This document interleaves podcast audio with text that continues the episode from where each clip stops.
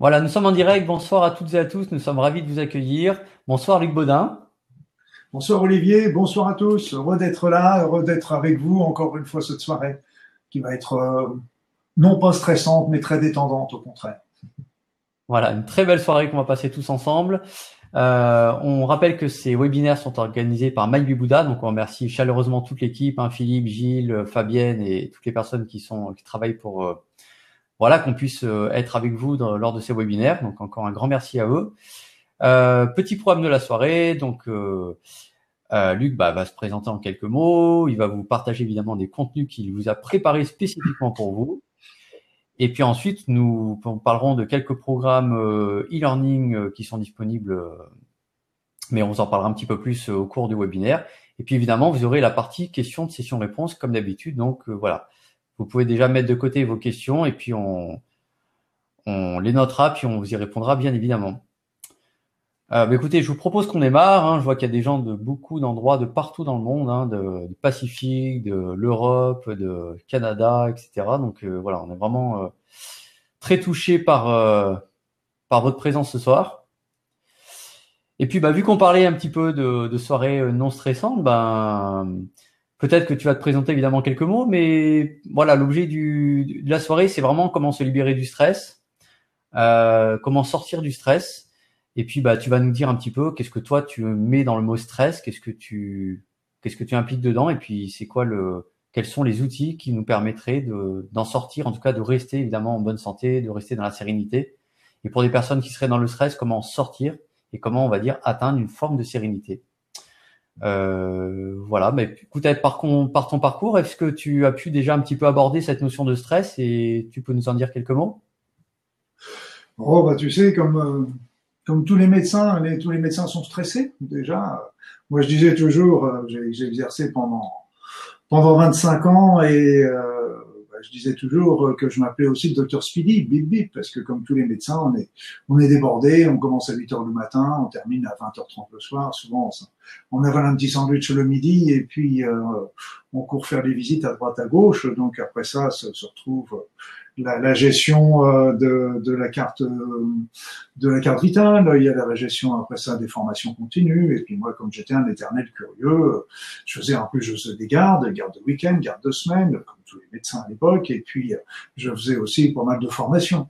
Donc tout ça, ça donne une, une euh, un gros un gros travail, mais c'est vrai que il y avait du stress, ça c'est clair. Il y avait du stress, mais comme euh, j'aimais particulièrement mon travail et que l'avantage quand on est médecin, on est quand même son propre patron, donc ça quand même, ça aide quand même beaucoup euh, à, à digérer, à présenter les choses, ce qui n'est pas du tout le cas. Et malheureusement, euh, depuis que j'ai arrêté d'exercer, le problème du stress est devenu monnaie courante, je dirais, depuis les étudiants en médecine, parce que là, je voyais encore qu'il y avait un, un, jeune ou une jeune femme, je sais pas, un jeune homme qui venait de se suicider parce qu'il était en première année de médecine à cause des rythmes infernaux qui sont qui sont souvent proposés. Après ça, on retrouve ça dans les hôpitaux, on retrouve ça chez les médecins avec le burn-out, avec le nombre de suicides, avec mais pas uniquement chez les médecins, on trouve ça aussi chez les infirmières, on retrouve ça aussi chez dans tout le personnel soignant, et on retrouve ça également dans un grand nombre d'autres professions.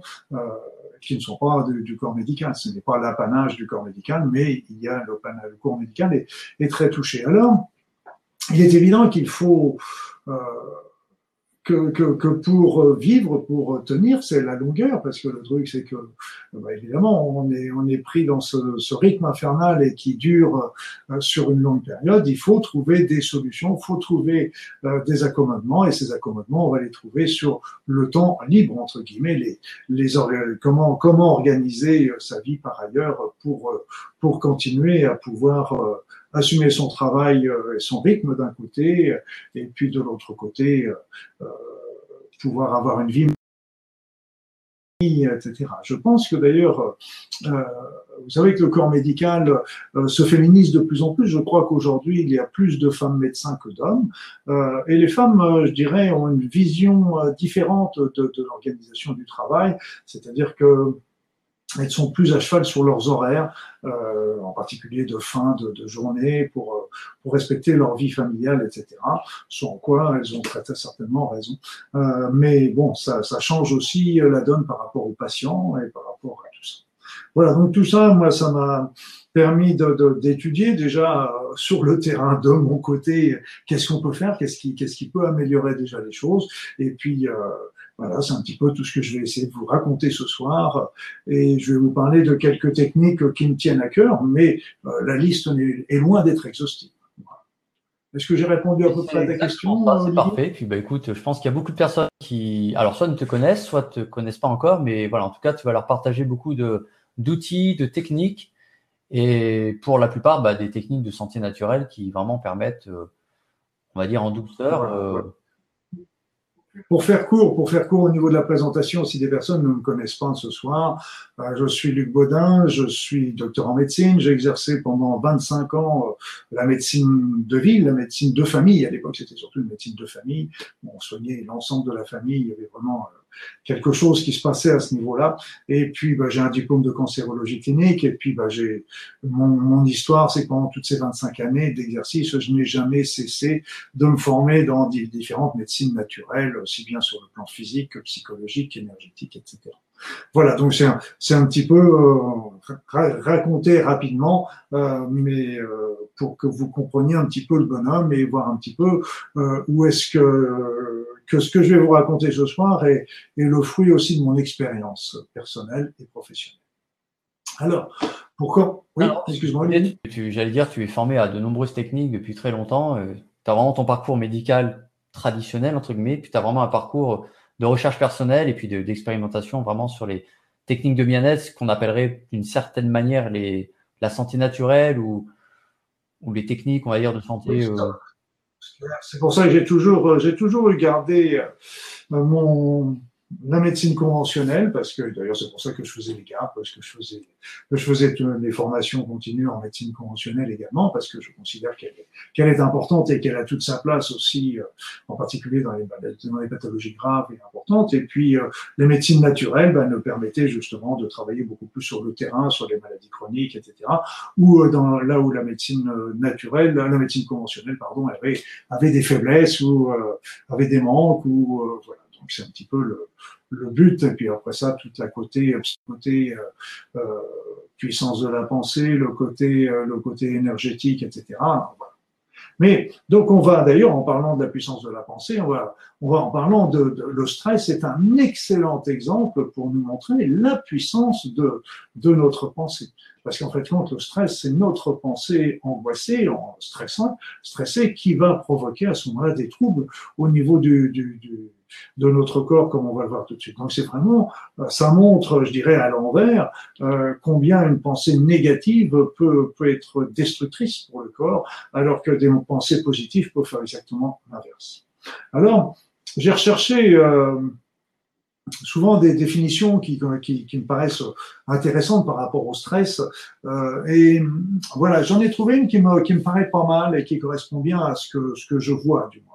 C'est euh, le stress est un ressenti produit chez une personne lorsqu'un déséquilibre est perçu entre ce qui est exigé d'elle et les ressources dont elle dispose.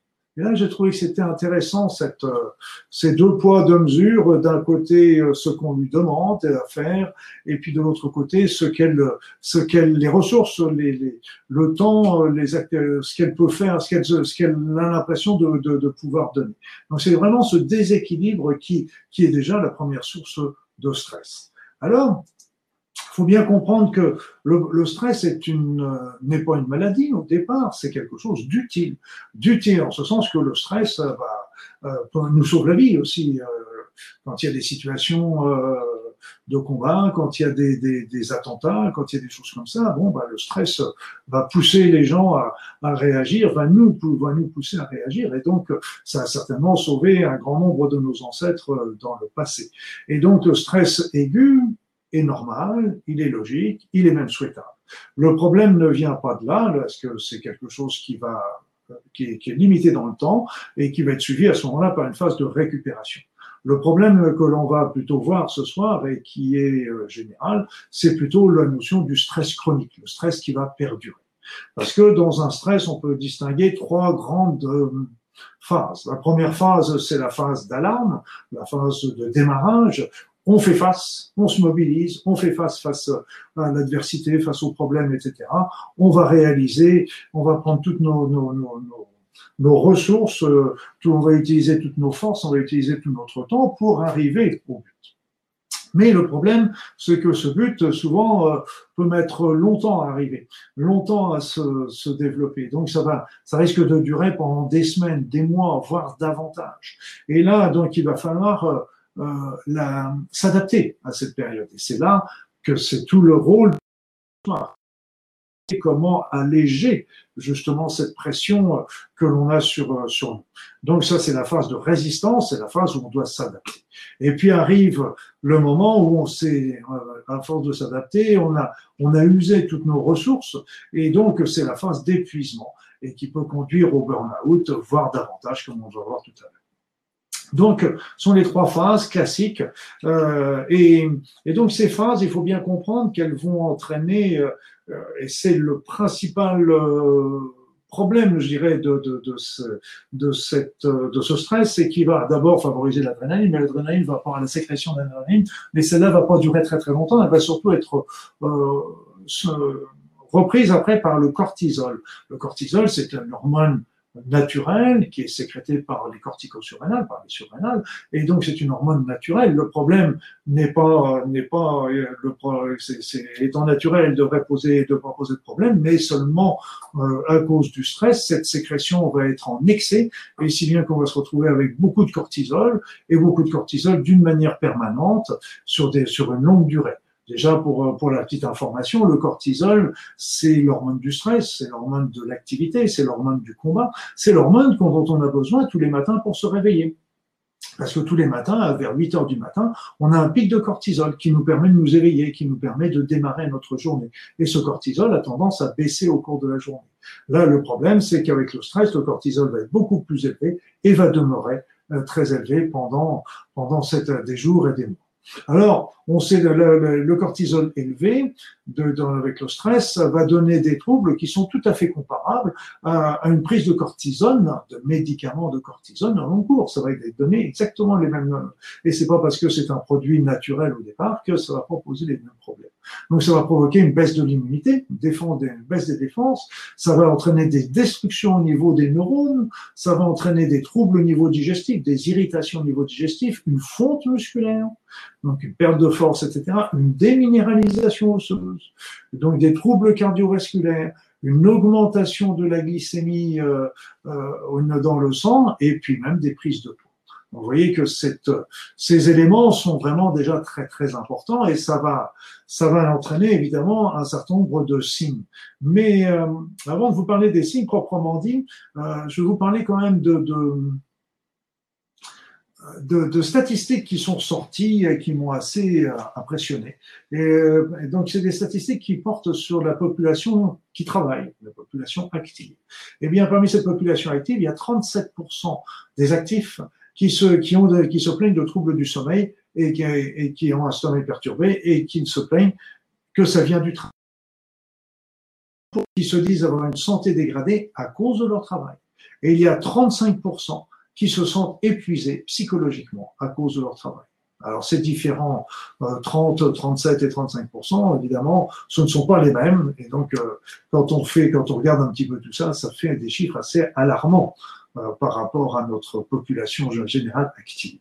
Alors surtout que ça va entraîner des troubles qui sont loin d'être négligeables. Donc les signes qu'on va obtenir, je parle bien des signes, on parlera éventuellement, on parlera tout à l'heure des maladies qu'elle peut entraîner aussi, qu'elle peut favoriser. Les premiers signes, c'est la fatigue. Parce que bah, c'est évident, ça, on, use nos, batteries et donc euh, voilà. Après ça, la deuxième chose, je vous ai dit qu'il y avait des atteintes au niveau des nombres des neurones, etc. Ça va provoquer des troubles de la mémoire, de la concentration, de l'attention. Ça va entraîner aussi bien sûr des angoisses, mais des, des anxiétés, mais aussi des phobies. Et euh, j'avais souvent des patients qui me racontaient euh, euh, qu'ils avaient repéré comme ça les phases de, de leur phase de stress, parce qu'on se rend pas forcément toujours compte qu'on est stressé, parce qu'on a toujours tendance à minimiser les choses. Et ils, se rencontraient ça, je me rappelle, c'était un, un, patient qui avait euh, une boutique, et il me disait quand euh, quand je suis stressé, je m'en aperçois parce que le soir, quand je rentre de chez moi, quand je rentre chez moi, pardon, je ferme ma boutique à clé. je monte dans ma voiture. Et en montant dans ma voiture, je me dis, oh, est-ce que j'ai bien fermé la, boutique à clé? Donc il descend, il va revérifier. Mais pendant qu'il revérifie, il se met à penser à ses problèmes, à ses machins, etc. Et il remonte dans la voiture. Puis il se dit, est-ce que j'ai bien vérifié Est-ce que j'ai fait... Et donc, il va retourner une deuxième fois, une troisième fois, une quatrième fois. Donc ça, c'est des attitudes euh, compensatoires par rapport au stress. Et il me dit, maintenant, j'ai pigé. Quand j'ai cette attitude-là, ça veut dire que j'ai un stress profond en moi. Il y en a des personnes qui s'en aperçoivent, mais il y a des personnes qui ne s'aperçoivent pas euh, quand elles sont trop stressées ou préoccupées par tout ça. Alors évidemment, le, stress va entraîner euh, des troubles du sommeil, donc une insomnie. D'ailleurs, cette insomnie va favoriser la fatigue, et la fatigue va favoriser encore davantage de stress. Donc on tombe dans des cercles vicieux. Et cette fatigue, ce stress, cette angoisse peut favoriser des états de déprime pour ne pas parler de dépression comme on verra tout à l'heure. L'irritation digestive va provoquer des troubles digestifs, des troubles du transit, soit de type constipation, soit de type diarrhée, des irritations, des douleurs, des spasmes. Au niveau du cœur, ça va provoquer des palpitations, une hypertension artérielle. Au niveau des respirations, ça provoque une oppression respiratoire, un blocage. Alors, si en plus la personne est fumeuse, par exemple, eh bien, ça va aggraver encore son insuffisance respiratoire. Ça va entraîner des perturbations hormonales, déjà parce qu'on sait que ça va entraîner un excès de cortisol au niveau de la, de la surrénale, mais cet excès de cortisol va aussi se répercuter sur les autres hormones, dont en particulier euh, entraînant à ce moment-là des troubles sexuels. Et euh, beaucoup d'hommes, par exemple, se plaignent au moment des phases de stress, surtout quand il y a des phases de stress dans le travail, etc., des troubles de l'érection. Et euh, beaucoup de femmes aussi se plaignent de frigidité, sans parler des, modifications du, cycle hormonal, euh, souvent un cycle plutôt aménoré, voire peut-être des saignements plus abondants. Après ça, comme je vous ai expliqué, euh, le cortisol fait baisser l'immunité, donc ça va favoriser aussi les infections. On s'est rendu compte comme ça dans une étude faite en Angleterre que les étudiants, au moment où ils passent leurs examens, avaient bien sûr une baisse d'immunité et qui étaient repérés par un plus grand nombre de cas de, de rhume infectieux dans cette période-là. Donc ça donne des allergies, des inflammations, et puis après ça, ça va favoriser les addictions. Les addictions, c'est-à-dire qu'il peut être des troubles alimentaires, en excès ou par défaut. Généralement, c'est plutôt par excès. Donc, les, boulimies, les grignotages incessants entre les repas, etc. Pour d'autres, ça va être carrément de l'anorexie. Ça va être aussi des petits excès d'alcool ou de tabac pour compenser, soi-disant, euh, le stress, mais comme vous le savez, euh, si les personnes qui fument ou les personnes qui boivent, euh, sans parler de quantité phénoménale, ça a tendance encore à les fatiguer davantage et encore cette fatigue va être encore un élément qui va aggraver euh, leur état général et donc leur stress, etc. Sans parler, je parle même pas de la drogue, qui vont être les pétards, qui vont favoriser la détente pour être cool après, après le boulot. Euh, mais ça donne après ça les, des lendemains qui, sont de, qui deviennent de plus en plus difficiles. Alors ces, ces signes qui sont bénins pour commencer, euh, peuvent finir, euh, si, si, le stress perdure, par provoquer de véritables maladies. Donc le premier, ben, on le connaît bien, c'est le burn-out, où les personnes là sont sont dans un épuisement euh, complet et, global, ce qui entraîne des dépressions et ce qui entraîne aussi des suicides. Et c'est là le, qui, qui, qui, commence à devenir extrêmement important. Après ça, on sait que le stress aussi est un élément favorable pour l'arrivée du cancer, tout comme euh, des maladies neurovégétatives, en particulier neurodégénératives, pardon. Euh, quand on pense en particulier à la maladie d'Alzheimer, c'est un des facteurs. C'est pas le facteur, c'est pas, mais ça fait partie des facteurs.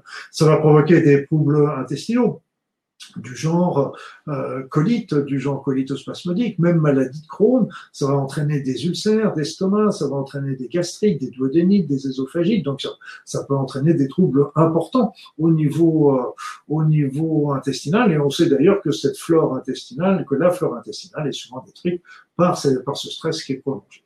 Chez la femme, ça peut favoriser aussi des problèmes de stérilité. Après ça, les facteurs, ça va aggraver encore les mécanismes d'allergie, d'asthme, etc.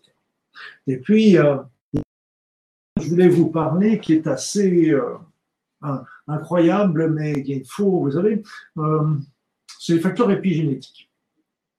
Moi, quand j'ai commencé mes études de médecine, on, on, me disait on a un certain nombre de gènes et ces gènes sont là pour toute notre vie et puis ils sont immuables. Donc, s'il y avait des mutations à cause de radiation, des choses comme ça, qu'il y a des mutations. Mais en fait, ce qu'on s'est aperçu, c'est que dans tout notre génome, il n'y a qu'une partie de notre génome qui est actif. Il y a 21, 22 000 gènes qui sont actifs. Après ça, l'énorme partie, l'énorme reste est inactive, a une, action de régulation, mais est, est inactif en tant que gène. Or, or, ce qui est important, c'est que nos vécus, notre environnement, la pollution, le, etc., ont tendance à agir sur nos gènes, c'est-à-dire qu'ils vont être capables d'ouvrir ou de fermer nos gènes en fonction de, de, de, de ces vécus, en fonction de, ces, de, de cet environnement. On s'est aperçu que euh, quand une personne était dans un environnement sain, avec une mode de vie sain, qu'elle n'était pas spécialement dans un état de stress et d'angoisse, eh bien, avec le temps, avec les mois, eh bien, les gènes de bonne santé, voire de longévité, s'ouvraient. Et inversement, les gènes de maladie avaient tendance à se fermer. À l'inverse, quand une personne est très très stressée, très angoissée, euh, fumée, bien sûr, etc. Mais déjà pour nous, pour voir, parlons du stress qui nous intéresse ce soir, eh bien, ils sont capables d'ouvrir certains gènes qui sont délétères. On s'en est aperçu dans deux circonstances. La première, c'était euh, après les événements du 11 septembre aux États-Unis, que vous connaissez. Eh bien, les femmes qui étaient enceintes à ce moment-là ont eu des enfants qui ont eu un gène euh, qui, qui, qui, favorisait le stress. Et ça, ça s'est vu après, parce que ces enfants avaient un taux de cortisol plus élevé que la moyenne. Et puis j'ai revu ça aussi quand j'étais parti au Canada, j'avais raconté ça à mes amis québécois, et euh, ils m'ont dit, mais nous, on a, on a repéré ça aussi en 98, parce qu'il y avait un gros hiver euh, au Québec. Alors moi, je suis toujours inquiet quand ils me disent un gros hiver au Québec, parce que déjà, moins 40, je trouve que c'est déjà beaucoup. Et alors, un, gros hiver, je, je n'imagine pas ce que ça peut être. Mais enfin bref, il y avait un gros verglas, et ce gros verglas avait coupé les villages euh, les uns des autres. Donc, euh, les villages vivaient, euh, je dirais, les uns les uns sur les autres, en autarcie, si je peux dire. Euh, mais ça a mis les femmes qui étaient enceintes à cette époque-là ont eu du stress, de justement de se retrouver isolées s'il y avait eu un problème pendant la grossesse, l'accouchement, etc. Et en fait, on, a repéré que à la suite de ces de ce verglas, à la suite de ce de cette intempérie, eh bien, il y avait des modifications épigénétiques chez les enfants qui, qui sont nés alors quand ils étaient dans le ventre de leur mère à ce moment-là. Ça, le, le stress va agir également sur nos gènes d'une manière délétère. Déjà, il peut agir en, en, favorisant le stress chez nos descendants, mais on n'a pas fini de découvrir ce qui pourrait aussi nous entraîner. On parlait tout à l'heure du cancer, on parlait de la maladie d'Alzheimer, peut-être, peut-être, mais bon, malheureusement, je crains que ce ne soit vrai, mais c'est mon opinion. Alors, quand j'avais des patients qui venaient me voir pour du stress, euh, je commençais tout simplement à leur demander sur une échelle de 0 à 10 euh, à combien ils évaluaient leur stress actuel. C'est-à-dire 0, c'est pas de stress, 10, c'était le stress le plus intense, et je leur disais, bon, à combien vous évaluez votre stress dans, dans, dans votre vie de tous les jours? Ça, ça nous permettait d'avoir une valeur de référence.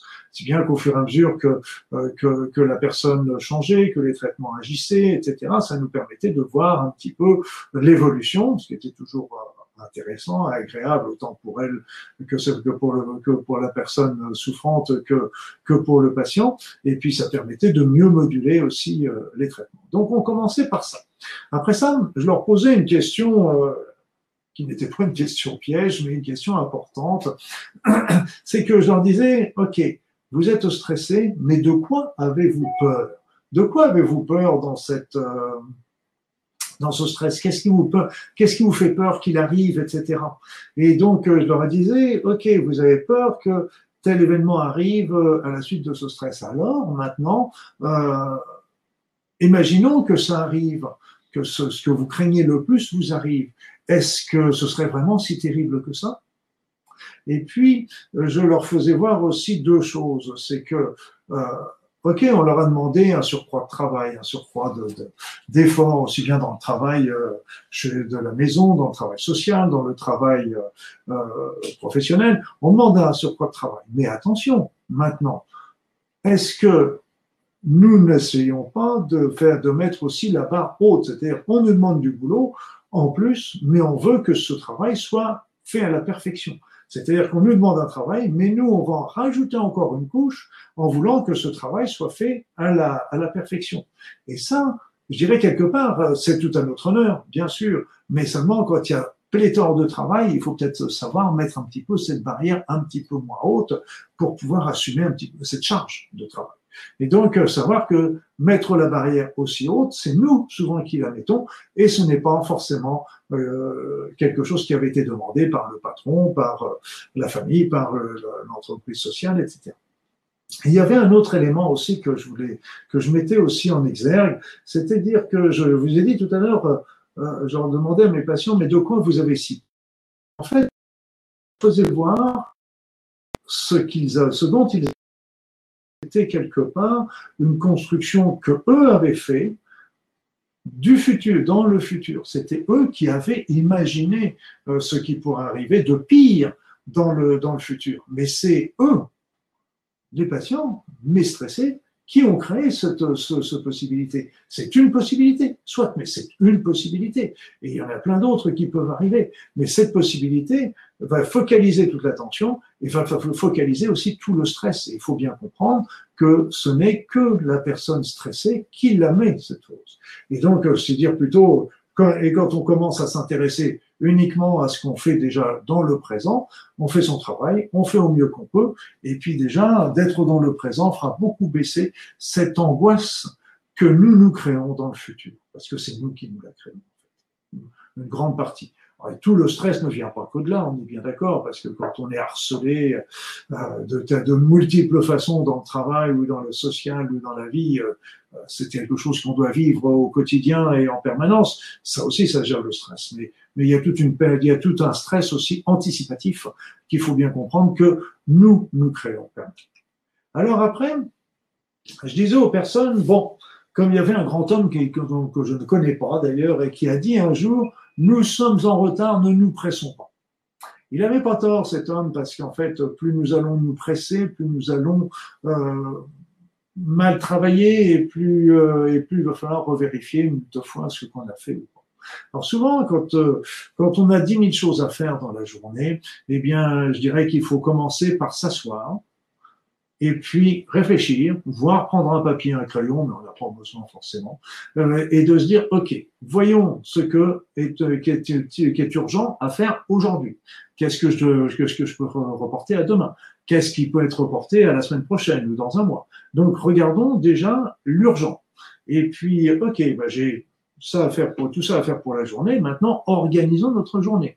Ben, je vais commencer par euh, et, euh, passer mes coups de fil, euh, etc. Après ça, je vais en profiter pour faire tel travail à la maison. Et puis après ça, ben, j'irai chercher les enfants à l'école. Et puis après ça, ben, on travaillera, on préparera le repas. Et puis donc on organise sa journée. Et ça, c'est important. Parce que si on a bien organisé sa journée, on sait le temps qu'on va consacrer à chaque chose et on sait qu'on va avoir le temps de tout faire. Et on se dit, si j'ai gagné un petit peu de temps à la fin de la journée, bah, tant mieux, ça me permettra de prendre un petit peu d'avance pour demain.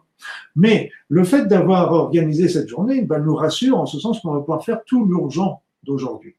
Et c'est d'autant plus important que nous sommes tous pareils. C'est que quand, quand on est vraiment stressé, on fait des choses en pensant c'est épuisant cérébralement, mais en plus, ça fait que nous ne sommes plus concentrés sur ce que nous sommes en train de faire. Donc, on est dans ce travail. Donc, il peut y avoir des erreurs, il peut y avoir des, accidents même du travail qui peuvent, qui peuvent survenir. Et donc, euh, on, va être obligé souvent après d'aller revérifier si le travail que l'on a fait est bien fait parce qu'on n'était pas concentré dessus. Donc en fin de compte, le, le temps qu'on a peut-être gagné en essayant de faire deux choses à la fois, eh bien il va être perdu parce qu'il y a la nécessité d'aller revérifier ultérieurement euh, si ça a été bien fait. Donc par contre, si on organise bien sa journée, on sait qu'on prend, se concentre sur ce temps-là, on se dit on a un quart d'heure pour faire nos coups de fil, on a une demi-heure pour faire telle on a donc on sait, on a on a bien organisé ça d'une manière consciente et ça libère aussi l'esprit euh, de toutes les autres charges qu'on a qu'on a à faire après. Donc c'est l'organisation est très très importante.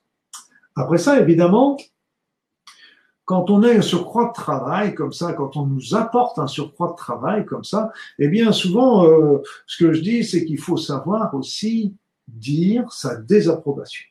Alors souvent, je, je plaisante avec, euh, avec les personnes qui sont dans les bureaux, qui travaillent dans les bureaux, je leur dis, vous savez, il y a des personnes qui ont toujours leur bureau absolument impeccable toujours bien rangé, etc.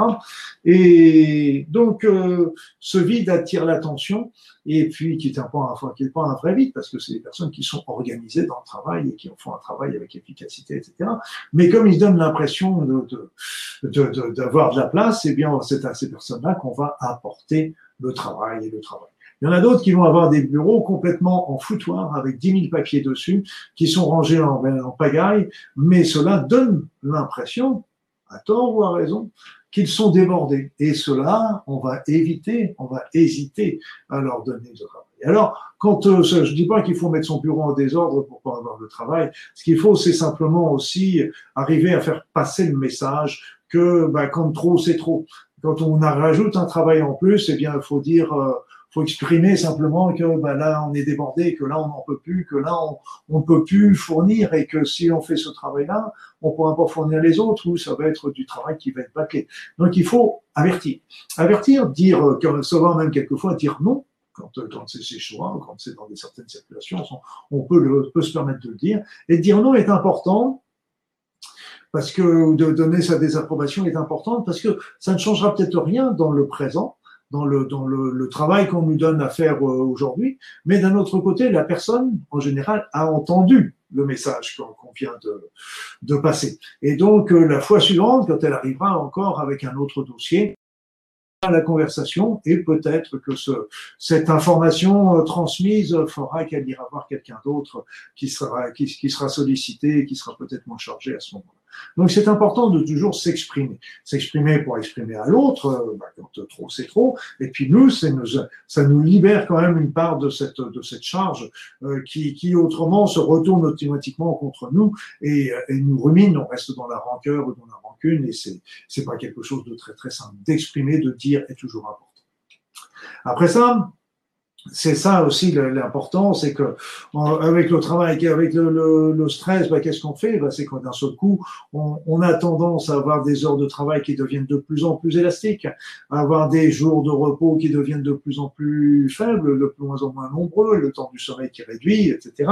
Et donc euh, tout ça, ça va entraîner des troubles au niveau du mode de vie de, de, ce mode de vie. Et, et, pourtant, ce mode de vie, eh bien, il doit rester au contraire extrêmement sain, parce que si, si vous n'avez pas un mode de, quelque chose sur lequel vous appuyez en dehors de votre travail pour vous ressourcer, eh bien, c'est évident que là, vous êtes en train d'user la chandelle par les deux bouts, et ça va, et ça va sauter un jour ou l'autre. Et sans parler que, ben, ça va toujours poser des problèmes au niveau euh, conjugal, au niveau familial, au niveau social, etc.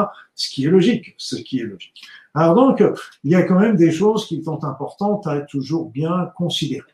C'est-à-dire que quand euh, dans, le stress, il euh, faut bien comprendre que dans une journée, on ne peut pas être efficace 24 heures sur 24, ni même 8 heures d'affilée, etc. Nous avons besoin de faire des petites pauses des petites pauses pour aller prendre un petit thé, pour aller manger quelques biscuits, pour aller discuter avec les voisins, avec les amis, avec les collègues de travail, etc. Des petites pauses de 5-10 minutes simplement, histoire de changer de pensée, de changer de souffler un petit peu. Donc ces pauses sont très importantes.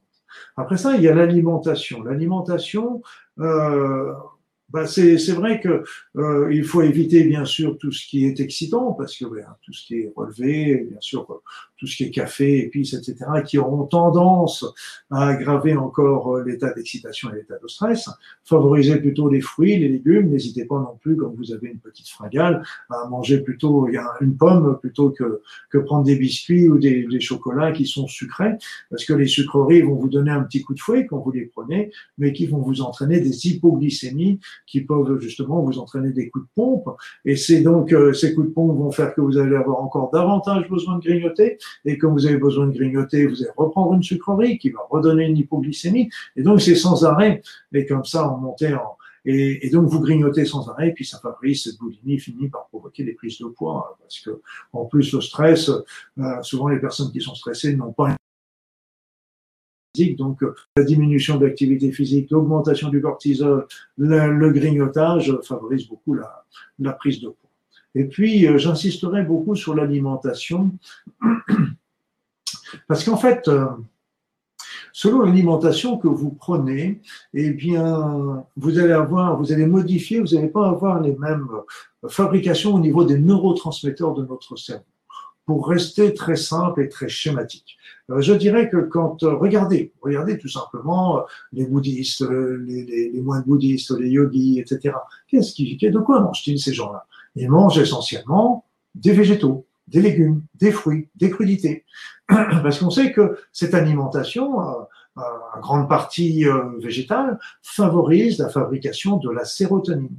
Or, la sérotonine, c'est l'hormone, l'hormone de la détente, de la sérénité. Et quand elle manque, quand elle commence à manquer, cette sérotonine va entraîner justement des, phases de grignotage, surtout, euh, surtout vers le, dans la soirée, vers les coups de 17, 18 heures. Ça va entraîner, si elle augmente encore plus, quand elle diminue encore plus, pardon, eh bien, ça va entraîner des états dépressifs.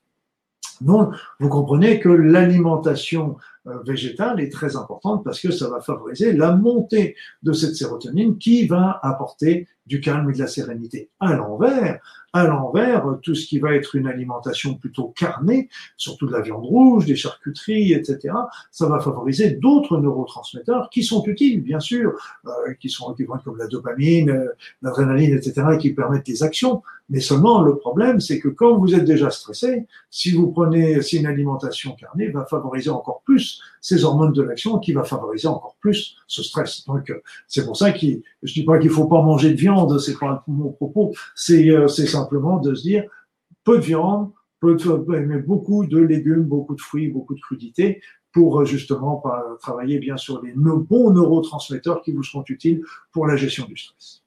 Après ça, bien sûr, il faut, il faut manger lentement, manger léger, parce que plus vous mangerez lourd, plus vous aurez de coups de barre après le repas, et plus vous allez avoir des, des difficultés d'être efficace dans le travail. Mais surtout, et ça c'est encore moins bien connu, c'est quand on digère mal, ça donne un sommeil qui est de moins bonne qualité.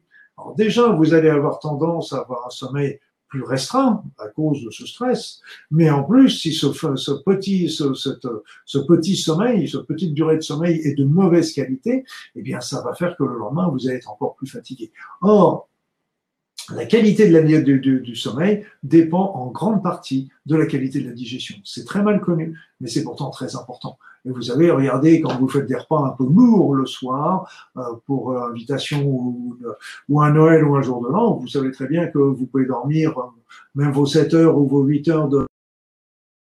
Et vous réveillez toujours très en forme. Parce que quand votre digestion s'est mal faite et errante, eh bien, à ce moment-là, ça fait que vous avez eu un sommeil de mauvaise qualité et vous réveillez fatigué.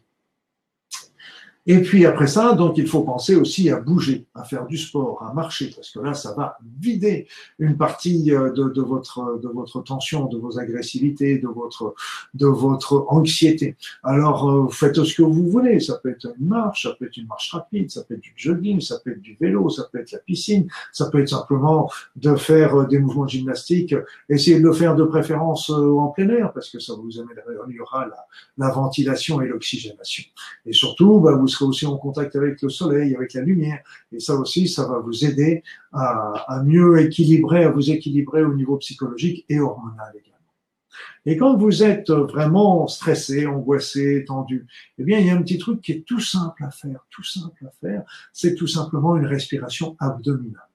Une respiration abdominale, c'est le premier truc aussi que je vous donnerai euh, à faire, un conseil que je vous donnerai qui est facile à réaliser. C'est une, c'est une respiration qui se fait toujours en quatre temps.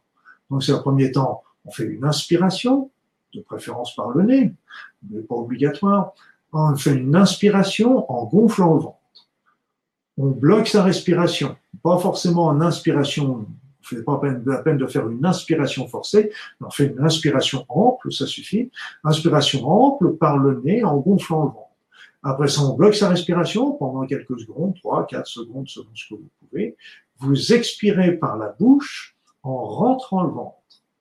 Et après, vous allez refaire une pause de quelques secondes, 3, 4, 5 secondes, et vous recommencez inspiration par le nez en gonflant le ventre, pause, expiration par la bouche en rentrant le ventre, pause, etc.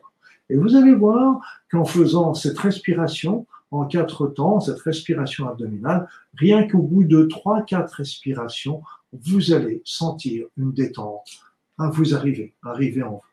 Donc c'est une respiration extrêmement intéressante et qui va avoir des répercussions euh, importantes pour déjà que maîtriser un petit peu le stress que vous que vous que vous vivez. Après ça, je vous ai dit, il est important, euh, malgré le stress, malgré le surpoids de travail, etc., de veiller au temps du sommeil. Parce que plus vous aurez un sommeil court et plus vous aurez un sommeil de mauvaise qualité à cause d'une mauvaise digestion, par exemple, eh bien, plus vous allez être fatigué, plus vous allez être fatigué, plus vous allez être susceptible, plus vous allez être stressé, plus vous allez être angoissé, ce qui ne fait qu'accepter. Donc, il faut vraiment faire attention à son temps de sommeil, ne faire attention à vraiment à se coucher plutôt de bonne heure, c'est-à-dire que se coucher, par exemple, à 10 heures euh, pour se lever à 5 heures ou à 6 heures, plus vous allez coucher à minuit pour vous lever à 7 heures un sommeil, les heures avant minuit sont plus efficaces que les heures après minuit. Après ça, prenez malgré tout un petit peu de temps pour vous. Alors, je sais bien que c'est pas facile dans ces cas-là, mais prenez une petite heure par-ci par-là. Prenez une soirée pour vous. Prenez peut-être un, dimanche pour vous, pour, euh, pour le passer en famille, pour le passer avec votre conjoint, votre conjointe.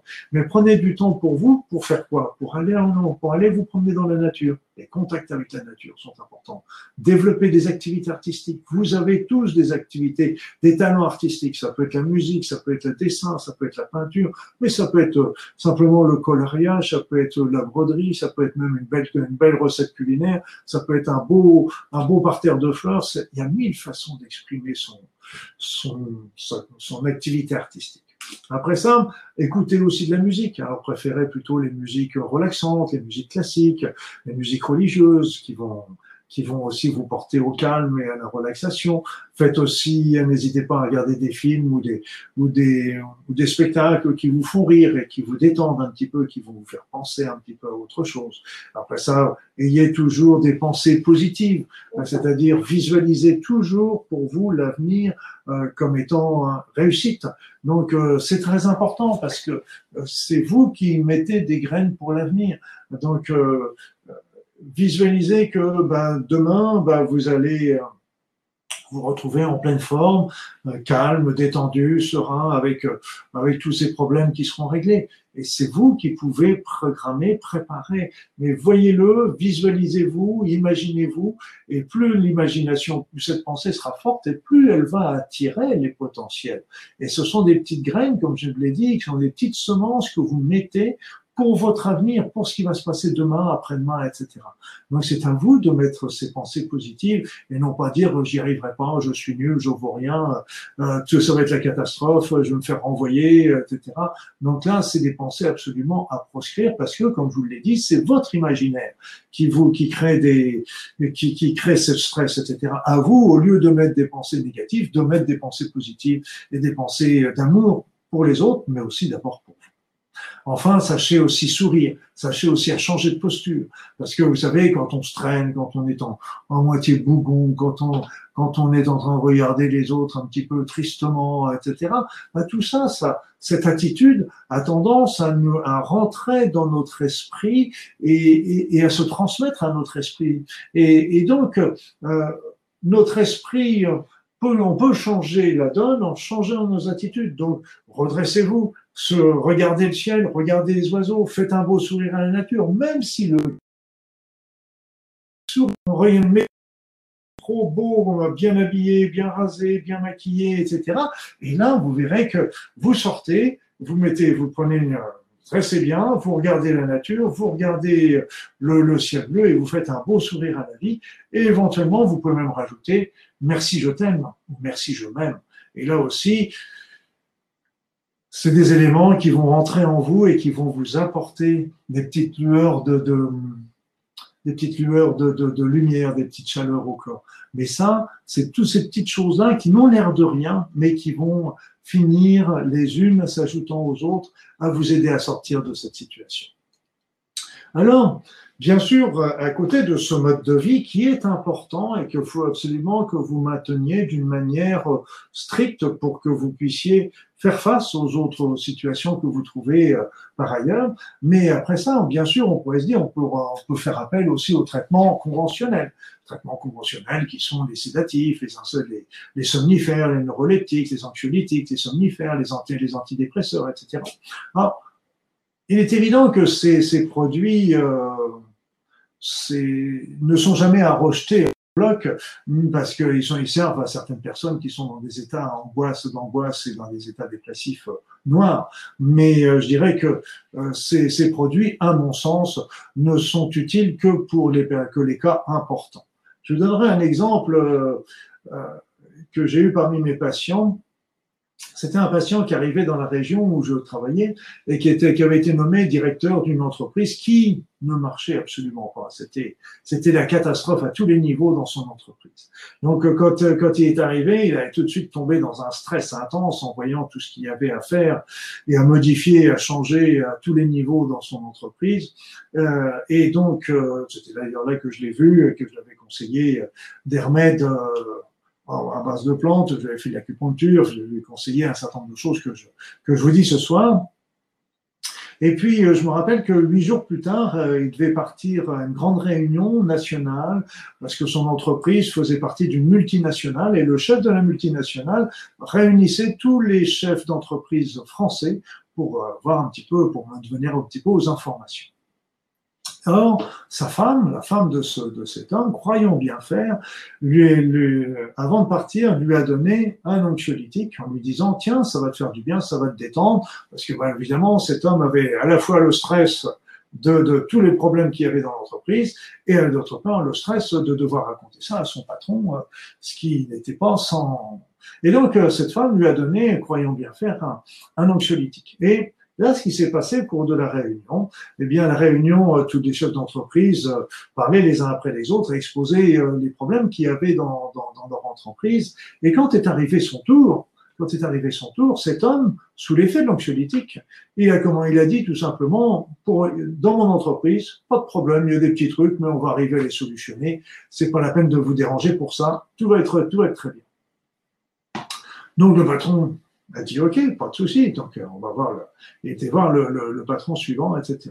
Mais seulement le lendemain, c'était la catastrophe quand cet homme est revenu dans son entreprise, parce que bah, évidemment rien n'avait été solutionné, vu qu'il avait tout négligé, tout, tout minimisé, et donc euh, tous les problèmes étaient toujours là. Et, et le pire, c'est qu'il me dit, mais maintenant il va falloir que j'attende six mois la prochaine réunion pour en parler à mon patron, mais en plus, il va falloir que je lui explique pourquoi, à la première réunion, je ne lui avais pas parlé de tout ça alors que les problèmes étaient déjà présents. Donc, si vous voulez, c'est que ça montre que les anxiolytiques sont utiles parce que ça, ça dessert une partie de l'étau, mais il faut bien comprendre qu'ils ne résolvent rien et qu'ils endorment surtout le problème. Donc, ça permet souvent aux personnes de passer des périodes difficiles, mais c'est pour ça qu'il faut les garder que dans les cas graves et ça, c'est important, surtout qu'en plus, on sait qu'il y a un certain nombre de produits de ce genre-là, comme les somnifères également, euh, produisent des dépendances et dont on a beaucoup de mal à se passer par la suite. Alors moi, je me tournerai davantage vers les remèdes naturels parce que c'est plus mon, ma tasse de thé, mais euh, ce que je veux dire par là, c'est que je ne néglige pas quand même les traitements conventionnels, comme je vous ai dit, pour les cas. Alors là, je vais parler de plusieurs euh, thérapie, de plusieurs remèdes, euh, mais il est évident que ces, ces, remèdes, je vais vous donner toute une liste, il n'est pas question que vous les preniez tous, ça c'est une évidence. Mais par contre, je vais vous donner un petit peu les différents types de remèdes qu'on peut utiliser. Et en fait, euh, moi, je voyais ça avec mes patients. Il y avait des patients qui préféraient avoir euh, de l'homéopathie, d'autres qui préféraient de l'acupuncture, d'autres qui préféraient des plantes, d'autres qui préféraient. Donc, en fonction des demandes des uns et des autres, j'essayais toujours de trouver les, les, les remèdes. Euh, dans la catégorie qu'il recherchait quand c'était possible. Alors, il y a l'homéopathie. L'homéopathie qui est déjà un excellent produit avec euh, pour le stress, pour l'anxiété. Vous avez déjà l'ignacia qui est pour les personnes émotives. Il y a le gelzémium qui va agir plutôt pour le stress, pour le trac. Euh, et puis le staphysagria pour les contrariétés, etc. Il y en a une multitude d'autres par rapport à ça, mais c'est un petit peu les têtes de pont euh, les plus fréquentes qu'on rencontre dans les périodes de stress et d'émotivité. Après ça, il y a les fleurs de bac, les fleurs de bac que j'apprécie fortement, fortement, et dont en premier chef le rescue, le remède d'urgence, qu'il ne faut pas hésiter là à avoir toujours dans votre poche.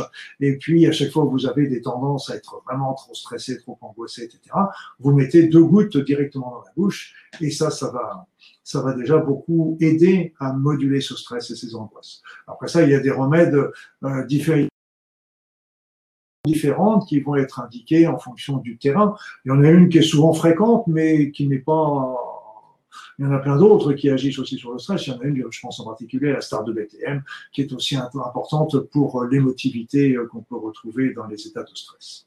Après ça, bien sûr, il y a plein de plantes, plein de plantes, et plantes sédatives, bien sûr, euh, qui sont euh, du genre la valériane, la passiflore, l'aubépine, les cholcias, la fleur d'oranger, la mélisse, qui sont toutes des plantes remarquables. il ne faut pas hésiter à les essayer, mais il faut comprendre aussi que euh, elles vont varier, leur efficacité varie en fonction du terrain de la personne. Donc si vous n'avez pas un bon résultat avec telle plante, n'hésitez pas à l'arrêter pour en prendre une autre parce que ça veut dire que c'est pas la plante qui correspond à votre terrain. Donc ça c'est aussi important. Après ça on peut utiliser le ginseng. Le ginseng qui est, une, qui est à la fois un tonique, un tonifiant, mais aussi un bon adaptateur, un adaptogène pour le stress, donc qui permet de mieux faire face au stress. Après ça vous avez aussi le griffonia. Euh, c'est une plante qui contient du, tryptophane. Alors on peut, on trouve aussi euh, vendu du 5-hydroxytryptophane, ce 5-HTP. Donc le, le, le 5-hydroxytryptophane ou la griffonia euh, vont favoriser, son, contiennent donc du tryptophane et ce tryptophane favorise la fabrication de la sérotonine, l'hormone de la sérénité dont je vous parlais tout à l'heure. Après ça, il y a aussi le millepertuis qu'on peut aussi conseiller euh, dans les états dépressifs, euh, qui, a des, qui, a, qui a des vertus euh, souvent très proches des, antidépresseurs sans en avoir les inconvénients. Il faut simplement savoir que le millepertuis a un certain nombre de contre-indications avec des associations d'autres médicaments qui risqueraient de minimiser. Donc, ce qui pourrait être embêtant si c'était des traitements pour le cœur ou choses comme ça. Donc il faut, faut vérifier s'il n'y a pas de contre-indication avant de prendre du millepertuis. Après ça, il y a des nutriments. Des nutriments, et je dirais que euh, systématiquement, systématiquement, euh, pour toutes les personnes stressées, il serait important de prendre du magnésium. Le magnésium est indispensable dans tout état de stress. Alors prenez du magnésium doux, du magnésium non speedant, et euh, parce que c'est pas la peine de, de, de, rajouter. Alors, qu'est-ce que vous pouvez prendre comme magnésium? Moi, je prendrais ça plutôt sous la forme des oligo-éléments de magnésium, où il y a le déstress aussi, qui est un, qui est un magnésium qui est bien absorbé, non irritant pour, les, pour la digestion, parce qu'il y a beaucoup de magnésium qui peuvent être irritants pour la digestion. Or, le stress est déjà irritant pour la digestion, donc c'est pas la peine de rajouter. Donc, le magnésium est indispensable pendant toute la phase de stress. Et ça, il ne faut pas l'oublier. Après ça, vous avez les oméga 3, les acides gras oméga 3, qui ont démontré leur efficacité sur les états d'angoisse, sur les états de, tension nerveuse, etc. Donc les oméga 3 sont des huiles euh, qu'on va retrouver en particulier dans les poissons. Donc, une petite capsule que, que vous retrouvez aussi dans le commerce. Après ça, il y a les vitamines B qui peuvent être intéressantes dans tous les états de stress, le zinc, etc. Au niveau des oligoéléments, il y en avait deux catégories, deux que j'aimais bien. Euh, c'est le cuivre or argent, c'est le complexe qui s'appelle cuivre or argent. Le complexe cuivre or argent est intéressant pour trois choses. Pour les états de déprime, pour les états de fatigue et pour les baisses immunitaires. Donc c'est vraiment un produit qui est intéressant parce que vous savez que les baisses immunitaires elles sont classiques aussi dans les états de stress, comme je vous l'ai dit tout à l'heure. Donc souvent, moi je donnais une dose de, cuivre argent le matin, et puis je donnais des oligoéléments de lithium. Ce ne sont pas des sels de lithium, hein, attention, c'est des oligoéléments de lithium, et j'en donnais une ou deux ampoules le soir, le soir au dîner ou le soir avant de, avant coucher, parce que ça permettait de détendre et de mieux dormir à ce moment. Après ça, vous avez aussi des huiles essentielles. Les huiles essentielles, la première, la première à laquelle on pense, c'est l'huile essentielle de lavande qu'on peut, se mettre sur la peau, qu'on peut mettre un petit peu sur l'oreiller, qu'on peut sniffer et qui, qui apporte beaucoup d'états de détente. Mais il y en a d'autres, en particulier comme la marjolaine et bien d'autres. Voilà, donc ça, c'est les différentes plantes, thérapies que vous pouvez prendre. Comme je vous, le dis et je vous le répète, c'est pas, faut pas prendre tout ça, hein, c'est évident. Faut sélectionner un petit peu celle qui vous correspond et celle la, la, la, la, thérapie qui vous, qui vous convient. Après ça, maintenant, je vais vous parler de quelques petites techniques qui sont intéressantes euh, et qui peuvent vous donner euh, des, des, petits, des petites détentes, comme, comme je vous l'ai déjà expliqué avec les avec la respiration abdominale. Alors il y a déjà des techniques d'automassage. Les automassages, euh, vous savez, on sait très bien que quand il y a un, trouble, une pathologie, un problème, il y a un blocage dans la circulation énergétique. Et d'ailleurs, c'est pour ça que les, médecins chinois voyaient les patients avant qu'ils ne tombent malades pour relever les blocages. Parce que si on laisse un blocage énergétique, on sait que tôt ou tard, ce blocage énergétique va déclencher un trouble, voire une maladie. Donc, si on voit le patient avant, au moment où il a le blocage, mais pas encore la maladie, évidemment, prévient les maladies. Donc, euh, nous, ce qui va dans le dans le stress, on va on va se retrouver avec des points qui vont être ainsi euh, douloureux et qui montrent souvent des points de blocage au niveau énergétique. Alors, je vais vous en donner quatre, euh, enfin deux, un double et puis et puis puis deux autres unitaires. Le premier, le premier, c'est un point qui se situe. Vous voyez, là, vous avez la clavicule ici, vous avez le mamelon, et c'est un point qui se situe sur le, le, muscle pectoral, à peu près à mi-chemin entre le mamelon et, et la clavicule. Et là, quand vous massez cette région-là, vous, que vous êtes en état de stress, évidemment, et eh bien là, vous allez sentir un point douloureux. Et là, ce point douloureux, c'est un point vraiment qui c'est un point qui est à masser. Mais c'est un point à masser, c'est pas un point à torturer. On est bien d'accord. Hein Donc il faut mieux le masser doucement mais longtemps plutôt que de se faire mal, de se déclencher des bleus, etc. Et qui ne donnera rien de plus par rapport à ça. Donc il y en a évidemment un de chaque côté. Après ça, vous avez aussi au niveau de la du sternum. Là encore, à peu près au milieu du sternum, vous allez sentir, il y a souvent un point, un point qui est très particulièrement sensible ou douloureux. Et donc là aussi, pareil, il faut pas hésiter à le masser, mais le masser doucement. Souvent, on peut même retrouver une petite bulle, une petite bille très fine, une petite tête d'épingle, des choses comme ça, sous la peau. Et donc là, faut la, faut la masser tout doucement, et elle, elle va s'estomper un petit peu au fur et à mesure avec le temps. Et puis, on va voir que la cage, c'est comme si la cage thoracique s'ouvrait, qu'on va déjà avoir une meilleure respiration. Le dernier point est secondaire par rapport à ces trois points que je viens de vous donner c'est le GI4. C'est le point, c'est un point qui est situé ici. Vous voyez, juste il y a mon, mon métacarpien, mes deux métacarpiens qui sont ici, comme ça, du pouce et de l'index. Et lui, c'est sur, c'est sur la masse de chair. Vous voyez, quand on rapproche le pouce de, de l'index, on voit une masse de chair. Et là, le, le, le, le point gros intestin 4 est, est situé au sommet de cette masse de chair. Et donc, quand vous écartez, vous, c'est un point que vous pouvez masser comme ça. C'est un point qui est important euh, pour euh, tout ce qui est tête, pour tout ce qui est stress, etc. C'est aussi un point important au passage pour tout ce qui est constipation. Et, euh, et les, les, Chinois, souvent, euh, pour quand ils sont constipés, bah, ils se tournent les pouces. Parce qu'en se tournant les pouces, ça fait stimuler le gros intestin 4 et ça fait, ça stimule à ce moment-là leur, leur intestin et donc ça favorise l'exonération. Moi, j'avais, je me rappelle, j'avais, on m'avait donné ce truc-là quand, quand j'étais encore interne à l'hôpital et, et, mes patients qui étaient hospitalisés, qui souffraient, vous savez, les patients à, l'hôpital souffrent beaucoup de constipation parce qu'il fait chaud, ils boivent pas toujours ce qu'il faut, ils n'ont pas d'activité physique. Voilà, donc il y a plein de facteurs qui favorisent euh, la constipation. Alors, genre, au lieu, avant de leur donner un traitement euh, chimique euh, ou, ou, naturel, peu importe, je leur expliquais qu'il fallait euh, tourner ses, ses pouces comme ça. Alors souvent, ils se retrouvaient dans le couloir à se tourner les pouces. Et, mes, mes, collègues médecins, euh, quand ils venaient me voir dans le service, ils me disaient, ils n'ont vraiment rien à foutre tes patients. Ils sont tous en train de se tourner les pouces. Voilà, donc euh, ils n'avaient pas compris que c'était pour euh, travailler sur leur intestin. Mais là, c'est un point aussi qui peut être intéressant également pour le stress. Mais les deux points, les points, les trois points les plus importants, c'est des points qui sont juste euh, entre le mamelon et la clavicule et au milieu de la, du sternum. Mais vous les massez doucement, longtemps, mais doucement.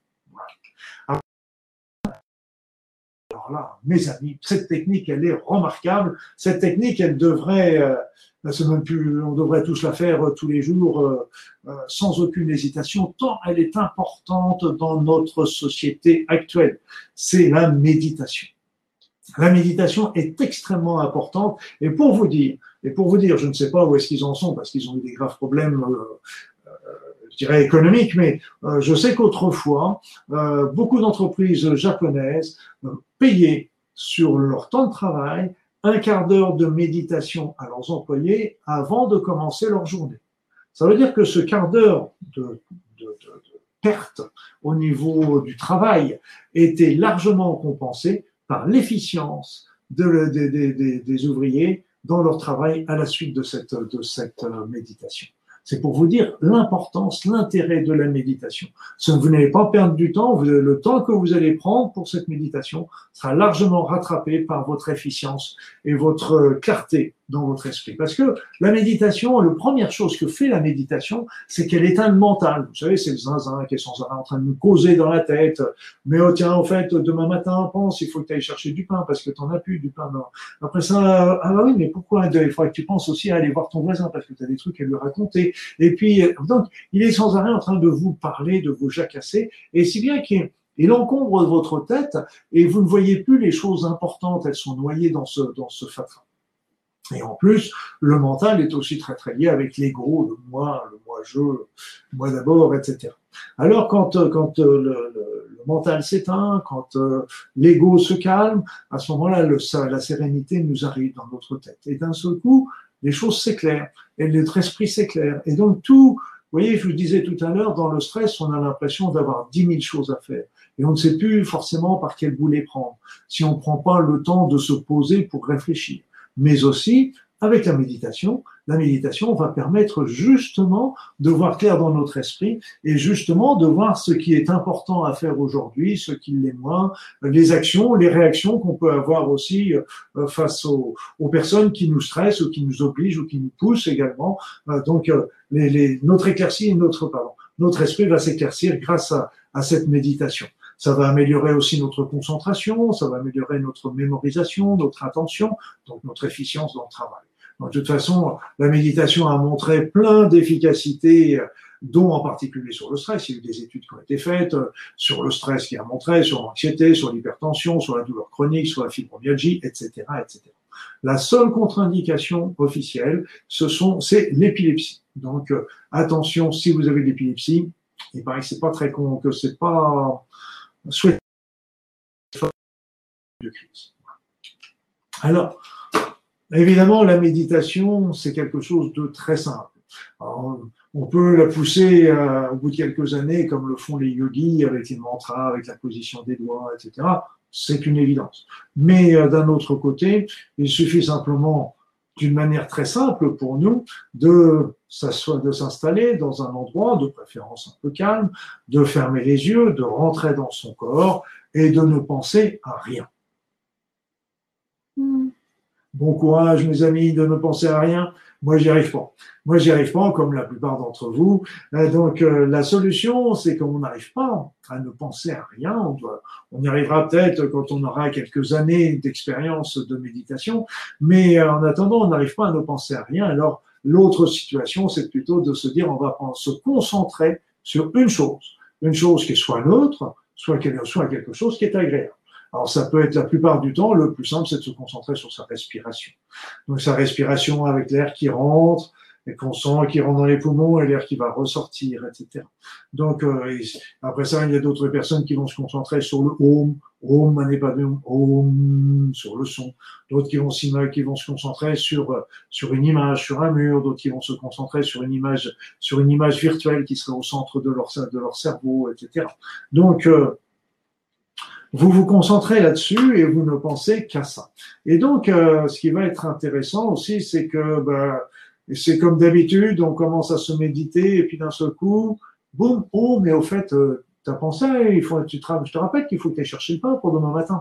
Et donc, euh, d'un seul coup, il y a le mental qui essaye de reprendre le, la direction parce que ben, lui, la méditation lui a demandé de fermer son, son clapet et donc à ce moment-là, il revient à la charge. Donc là, dans ces cas-là, vous n'essayez pas de repousser cette idée, vous la laissez rentrer et vous la laissez repartir aussi vite qu'elle est rentrée.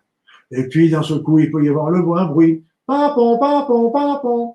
Et donc, euh, bah, au lieu de vous réveiller, etc., vous allez faire un petit peu une technique qu'on utilise en sophrologie, c'est de se dire, OK, tous les bruits extérieurs ne font que renforcer mon état méditatif. Donc, on utilise à ce moment-là les bruits qui pourraient être perturbateurs pour, au contraire, les rendre euh, facilitateurs de la méditation. Voilà. Donc la méditation, vraiment pensez à la faire au moins une fois par jour en état de stress, si ce n'est deux, matin et soir, 3-4 minutes, 5 minutes le matin, 3-4 minutes, 5 minutes le soir, ça fera beaucoup de bien, ça vous aidera beaucoup à placer vos choses.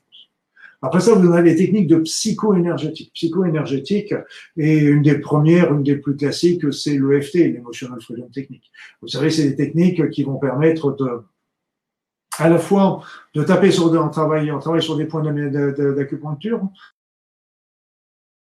être méridien d'acupuncture, et en même temps, on va penser à un autre problème, qu'il soit physique, qu'il soit moral. Et, euh, et donc, euh, parce que quand on a un problème physique ou moral, comme je vous l'ai expliqué tout à l'heure, c'est qu'il y a toujours un blocage dans la circulation énergétique. Or, on ne sait pas forcément quel est le méridien qui est, qui est bloqué euh, si on n'est pas acupuncteur, si on n'a pas l'époux, etc., l'époux chinois. On ne saura pas obligatoirement quel est le méridien qui est bloqué. Alors, l'idée, c'est de travailler sur l'ensemble des méridiens. Donc, on va ouvrir l'ensemble des méridiens. Ceux qui sont ouverts, bah, ils sont pas, ils vont pas être ouverts davantage, mais ceux qui étaient fermés vont s'ouvrir.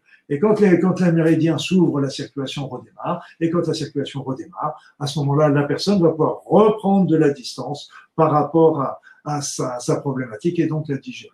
Donc l'emotional freedom technique est une des, un des premiers éléments. Cette technique va permettre, on va commencer euh, là encore à, mesurer l'intensité de son stress, de ses angoisses, etc. Après ça, on va tapoter sur les points karaté qui sont situés sur le point le tranchant et euh, en répétant euh, trois fois, même si j'ai tel problème, même si j'ai peur de passer mon permis de conduire, je m'aime et je m'accepte parce que je suis quelqu'un de bien. Donc ça, le point karaté, c'est le premier stade. Et ce premier stade est toujours un point important parce que euh, il va permettre de lever nos blocages psychologiques à la réussite de la technique de l'EFT. Ces blocages peuvent être du genre, oui, euh, l'EFT marche bien, mais il va pas marcher sur moi. Oui, l'EFT marche bien, mais il va pas marcher pour mon permis de conduire.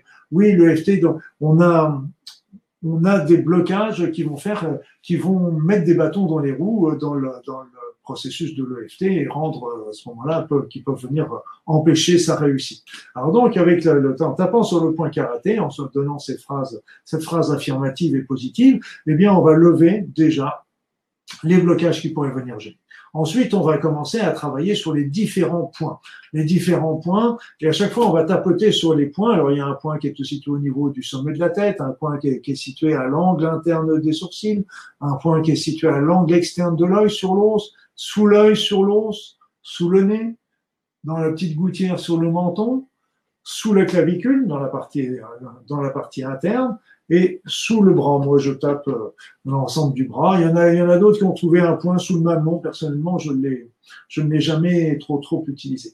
Et à chaque fois qu'on va, avant de taper sur le point, on peut le taper, on peut le masser, on peut le, on n'est pas obligé de le torturer deux, trois fois suffit. Il n'y a pas besoin d'insister fortement là-dessus. Et à chaque fois, on va repenser à son problème peur de passer mon permis de conduire, peur de passer mon permis de conduire, peur de passer mon permis de conduire, etc., etc.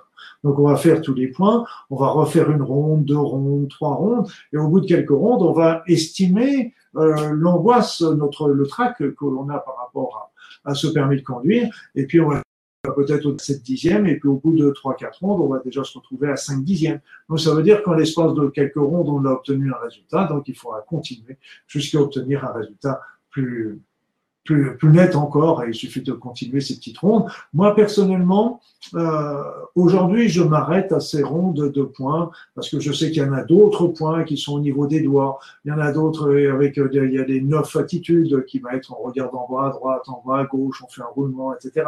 On compte, on chante, etc.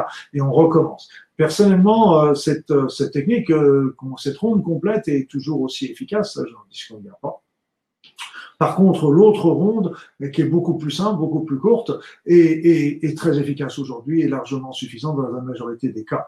Et donc, euh, beaucoup plus simple à apprendre également. Donc, moi, je préconise plutôt de, travailler avec, euh, avec les points que je vous ai indiqués et de les refaire plusieurs fois, de tourner comme ça plusieurs fois jusqu'à obtenir une bonne amélioration de, ce, de ces états de stress et de ces états d'angoisse. Donc on peut la renouveler, cette, cette technique, on peut la renouveler aussi souvent qu'on a besoin. Après ça, on peut faire des petites chansons du genre, ah oui, tiens, je, j'ai le travail pour passer mon permis de conduire, mais pourtant je sais que je vais l'avoir parce que je suis quelqu'un de bien et ce permis de conduire, mais pourtant important. Il faut que je l'ai ce permis de conduire, hein, que je l'aurai parce que je je suis quelqu'un de bien et puis je, je vais, je vais faire tout pour avoir ce permis de conduire. Donc on peut faire aussi des rondes, on n'est pas obligé de, de dire sans arrêt porte du permis de conduire, porte du permis de conduire. On peut aussi travailler un petit peu sur d'autres, des manières un petit peu plus sympathiques de présenter les choses. Voilà. Alors après ça, donc dans ces techniques de psycho-énergétique, il y a d'autres techniques aussi. Il y a le TAT, le tapas acupressure technique, qui est aussi une technique très intéressante où on place ses mains un petit peu différemment au niveau de la racine du nez, au niveau des, du front, au niveau de l'arrière, en donnant une, sept phrases affirmatives qui vont permettre aussi beaucoup de se, de se détendre et de se calmer. Il y a le Zen Side qui va utiliser plutôt des symboles guérisseurs, le lâcher prise de Lester Levinson qui va être, qui, qui a été reprise beaucoup par chez nous par la méthode Sedona. Il y a la méthode des huit pauses, etc., etc. Donc, dans la technique de psycho-énergétique est un saut intéressante parce que elles agissent en même temps sur l'énergie et sur euh, et sur euh, le, le, mental ou le moral, mais ça ne sans penser quand même que ça agit également sur euh, sur le, physique. C'est au on a des résultats qui sont souvent très très intéressants aussi au niveau physique. Après ça, nous avons les soins énergétiques. Évidemment, ça, je les adore, mais les soins énergétiques vont nous permettre aussi des résultats très très intéressants. Les soins énergétiques, par exemple, on va travailler sur les chocs émotionnels. Chocs émotionnels, il y a très très souvent des chocs émotionnels qui sont euh, à l'origine d'un état de stress, euh, un ou plusieurs. Et donc, quand on, ces chocs émotionnels sont responsables souvent de blocage, et quand on va avec ces, ces techniques énergétiques enlever enlever le choc émotionnel, on va libérer la circulation énergétique et on va se libérer aussi l'organe. Donc, euh, c'est vraiment, euh, déjà rien qu'avec ça, on va avoir des résultats intéressants. Il va y avoir aussi, souvent euh, dans les états de stress, il y a souvent des problèmes aussi au niveau de l'évacuation des énergies usagées. C'est-à-dire, c'est qu'on utilise D'ailleurs, on le décrit très bien en acupuncture. On utilise les énergies via les méridiens pour aller nourrir l'ensemble des organes. Seulement, on ne nous dit pas ce qu'elle devient cette énergie après. Or, elle devient une énergie usagée qui suit aussi des, un, des trajets particuliers, mais il arrive très souvent qu'il y ait des blocages dans cette évacuation des énergies usagées, si bien que la personne se retrouve complètement encombrée d'énergie usagée, ce qui va entraîner de la fatigue, qui va aggraver évidemment leur état, l'état de stress, etc. Donc les énergies sont importantes, il faut aussi recharger au point de vue énergie parce que euh, plus on est fatigué et plus on est stressé parce qu'on arrive on n'arrive plus à faire face, etc. Donc les, chutes, il peut y avoir des fuites énergétiques qui peuvent favoriser aussi ces recharges, cette, cette, ces baisses énergétiques, etc. Et puis donc on peut travailler aussi sur les chakras parce que les chakras, s'ils fonctionnent mal, euh, vont moins laisser entrer les énergies au niveau du corps. Après ça, vous allez avoir euh, des techniques comme la repolarisation du corps ou le magnétisme crânien, qui sont des techniques absolument souveraines euh, à, à favoriser en période de stress et d'angoisse parce que ça apporte tout de suite, immédiatement, pendant la séance, on obtient, on ressent un état de détente et de bienfait absolument extraordinaire. On peut aussi aller interroger l'enfant intérieur qui va nous donner des petites informations sur la route euh, que l'on a à suivre dans notre vie. Et puis, euh, vous savez, là, ce qui est extraordinaire, c'est que les, les, soins énergétiques ont beaucoup évolué euh, ces, ces, dernières années et on, maintenant on travaille plus sur l'exérèse, etc. On travaille de plus en plus sur la transmutation. On n'est plus dans l'agressivité, on est vraiment dans des phénomènes qui vont permettre le euh, comment dire, la transmutation, c'est de l'amour. On va faire l'amour qui va transmettre, transmuter ces énergies négatives en énergie positive. Donc ça, ça a changé complètement euh, la, la, perspective au niveau des soins qui deviennent extrêmement agréables. On peut travailler aussi sur le mouvement primordial, on peut travailler même à distance. On n'a pas besoin d'avoir la passion, la personne là tout de suite. Moi, comme j'étais, j'ai travaillé en Nouvelle-Calédonie et je pouvais travailler sur des personnes en France quand j'étais en Nouvelle-Calédonie ou vice versa. Ça ne pose aucun aucun problème. Donc les soins énergétiques peuvent apporter vraiment euh, des, des, plus qu'une aide, des solutions euh, extrêmement intéressantes aussi euh, par les effets qu'on obtient. Alors, euh, il y a encore une autre technique que j'ose à peine vous parler parce que vous la connaissez tous, je pense, c'est le Ho'oponopono. Le Ho'oponopono est important parce que euh, Ho'oponopono, vous savez, on raconte toujours que, euh, on nous dit toujours que nous sommes les seuls créateurs de notre vie. C'est-à-dire qu'une situation stressante, qu'est-ce qu'on va se dire? On va se dire oui, mais ça c'est de la faute euh, de, de, de, de mon patron qui m'a obligé de faire ceci, c'est de la faute de d'un tel parce qu'il m'a obligé à faire travail de ça, c'est de la faute, c'est toujours de la faute de l'autre. Or, en fin de compte, avec euh, Oponopono, on va se dire non, toutes ces, toutes ces situations, même une situation stressante, c'est moi qui l'ai attiré dans la vie. C'est moi qui l'ai attiré dans ma vie. Et si je l'ai attiré dans ma vie, bah, évidemment, euh, ça ça nous fait pas très très plaisir et c'est une pilule qui est toujours difficile à avaler parce que c'est toujours plus rassurant de dire que c'est quelqu'un d'autre qui est responsable. Mais, mais, mais ce qu'il faut bien comprendre, c'est qu'à partir du moment où on considère que c'est quelqu'un d'autre qui est responsable et que nous, nous sommes devenus une victime. Or, tant qu'on est, si nous sommes devenus une victime, si nous sommes une victime, c'est que nous ne pouvons rien faire euh, par, par, rapport à cette situation-là, parce que c'est pas nous qui l'avons euh, engagé. Si par contre nous considérons que c'est que c'est nous qui avons attiré cette situation-là à nous, alors si c'est nous qui l'avons attiré, à ce moment-là, ça veut dire que on peut l'enlever. Du genre, vous savez, euh, vous êtes en train de d'écrire de, de, un, un mail, par exemple, une lettre, un courrier euh, sur, euh, sur votre ordinateur. Et puis, euh, d'un seul coup, au fur et à mesure que vous écrivez, vous voyez un message, un message qui vous dit, attention, là, faute d'orthographe. OK. S'il y a une faute d'orthographe, euh, vous n'enguirlandez pas votre ordinateur. Vous savez que c'est vous qui avez fait cette faute d'orthographe et que l'ordinateur est là au contraire pour essayer de vous la, de vous la révéler. Et qu'à ce moment-là, ben vous, ben vous n'avez qu'à simplement corriger cette erreur et puis ben tout, tout rentrera dans l'ordre. Et bien là, c'est pareil. C'est que quand, quand vous, dans votre vie, si vous avez d'un seul coup un, un signal d'alerte, attention, stress. Attention, stress, ça veut dire qu'il y a quelque chose qui, euh, qui un, un programme erroné qui a attiré cette situation stressante cette intention stress, ça veut dire qu'il y a un programme erroné. Ça veut dire qu'il y a une faute d'orthographe dans votre, dans votre psychologie. Et donc, si c'est une faute d'orthographe et que c'est vous qui l'avez amené, eh bien, vous pouvez à ce moment-là l'effacer, la transmuter, et comme ça, à partir de ce moment-là, vous pouvez continuer votre vie tranquille. Alors, ce qu'on dit toujours, c'est que quand euh, je, si je suis créateur à 100%, ça veut dire que quand je vis des situations agréables, ça veut dire que mais j'ai des pensées parfaites. Ou si j'ai des pensées parfaites, je vais vivre une situation agréable. Et inversement, quand j'ai des, des programmes qui sont déséquilibrés, eh bien des programmes qui sont délétères, ça va m'apporter à ce moment-là une réalité désagréable. Alors, ces pensées délétères, ces, ces mémoires erronées, c'est quoi? Bah, Ça peut être des croyances, des croyances euh, que, que, que, que j'ai eues depuis que je suis gamin, du genre je suis nul, j'arriverai à rien. Tu, tu, voilà, donc euh, plein de croyances qui sont des croyances qui peuvent être limitantes ou dévalorisantes pour nous, et donc ces croyances vont vont amener à ce moment-là des, des situations du même acabit, parce que comme le disent très bien euh, les physiciens quantiques, l'univers est un vaste champ de potentiel et notre pensée va attirer le potentiel qui lui correspond. Et donc, notre pensée erronée, elle, elle va attirer le potentiel qui lui correspond. Et le potentiel, comme c'est une pensée erronée, ce potentiel va pas être très très fameux. Et comme il n'est pas très très fameux, il va nous apporter une situation qui va être désagréable dans notre vie, dont font partie les situations stressantes.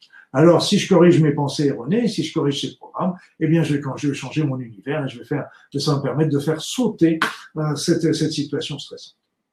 Alors, Qu'est-ce qu'il faut, qu'est-ce qu'il fait, qu'on vient de faire avec Oponopono Avec Oponopono, bah, il suffit de se dire déjà, ok, je vis cette situation stressante, je vis un stress, je vis une angoisse, je vis une situation délicate.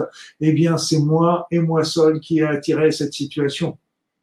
Waouh Là, mes amis, c'est le moment où la pilule est du mal à faire. Moi, je dis souvent, euh, quand on, cette période, ce, ce passage-là, c'est à mon sens le plus difficile parce que c'est le moment où le col se resserre. D'un seul coup, euh, c'est pas moi, c'est pas l'autre, c'est moi. C'est pas toujours évident. Mais si, comme je vous l'ai dit tout à l'heure, on accepte cette responsabilité, ça veut dire que si on est responsable de ça, on peut très bien, et que nous l'avons amené, on peut très bien le refaire repartir, vu que c'est nous qui l'avons. Alors, donc on n'est plus la victime, donc alors à ce moment-là, on va dire, ok, les phrases, les quatre mots magiques d'Oponopono, désolé, pardon, merci, je t'aime, merci à la vie de m'avoir apporté une situation désagréable. Bon, pas épiloguer là-dessus. Mais euh, merci à la vie parce que grâce à cette situation désagréable, j'ai pu prendre conscience que j'avais une mémoire erronée derrière dont je n'avais pas conscience. J'en suis désolé, j'en suis désolé d'être créateur de ça, mais j'en suis pas désolé pour les autres, j'en suis désolé pour moi. J'en suis désolé pour moi, je m'en demande pardon. J'ai rien à pardonner aux autres, vu que les autres, ils y sont pour rien. À la rigueur, je me pardonne à moi d'avoir attiré cette situation. Mais là, quoi qu'on peut encore largement discuter là-dessus parce que euh, on l'a fait d'une manière inconsciente. Donc euh, bon. Et puis après ça, je t'aime ou je m'aime. Donc c'est désolé, pardon, merci, je t'aime vont permettre à ce moment-là de faire appel à notre divinité intérieure, à notre être intérieur, à notre lumière intérieure, d'effacer de cette, cette mémoire erronée. Donc, ces, ces petits mots magiques permettent de changer, mais il ne faut pas hésiter à les répéter. Cependant, moi, j'avais quand même euh, euh, des petites choses. Ça me gênait un petit peu parce que euh, je suis pas un créateur des situations, je suis un attracteur, un attireur de situations. Je vous ai dit, j'attire à moi un potentiel, mais le potentiel, c'est pas moi qui l'ai créé, il était déjà. Je, la responsabilité, oui, je suis responsable à 100% de ce qui m'arrive dans ma vie, mais je suis pas pour autant coupable. Euh, et même les autres, s'ils vivent euh, des situations euh, analogues euh, en même temps que moi à cause de la pensée que j'ai amenée, euh, faut bien comprendre que eux, s'ils le vivent, c'est parce que ils ont aussi une pensée délétère qui l'a attiré aussi. Donc c'est pas moi qui leur, qui leur ai imposé cette situation, c'est eux aussi ont cette, cette même programme qui ont attiré à eux aussi de travailler sur, ce, sur leur programme qui a attiré la situation qui est identique à la mienne. Après ça, le pardon, je vous ai dit, bon, on peut en discuter. Le pardon est très beau, hein, il est très beau. C'est pas, c'est pas dénigrer le pardon. Mais dans Oponopono, il y a eu des choses qui me gênaient en ce sens que, euh, comme je vous l'ai dit, les autres ils sont pour rien, donc on n'a rien à leur pardonner. Alors on se dit, ok, on va se pardonner à soi-même parce que c'est nous qui l'avons attiré. Mais c'est vrai, c'est nous qui l'avons attiré, mais on ne l'a pas fait d'une manière consciente. On n'est pas débile, on ne va pas s'attirer des situations désagréables pour le plaisir. Et donc, si on, si on a une situation désagréable, c'est qu'on l'a attiré d'une manière inconsciente. Alors, Évidemment, on est responsable, mais bon, d'une manière inconsciente, c'est que très très relatif. Et puis, euh, j'en ai discuté d'ailleurs quand j'avais été en Polynésie avec, euh, avec une, une, femme qui était euh, professeure de polynésien, et elle me dit, mais tu sais, Luc, le mot polynésien qu'on traduit généralement par pardon a un autre sens qui veut dire nettoyer quelque chose de noir, quelque chose de sombre. Et ça, ça par contre, ça correspond parfaitement avec Oponopono. Donc je suis pas du tout contre le pardon, hein, mais euh, je veux dire que le pardon dans le tel qu'il est montré dans Oponopono, je suis très circonspect et je pense qu'il y a, qu'il y qu'il y a une donne quelque part.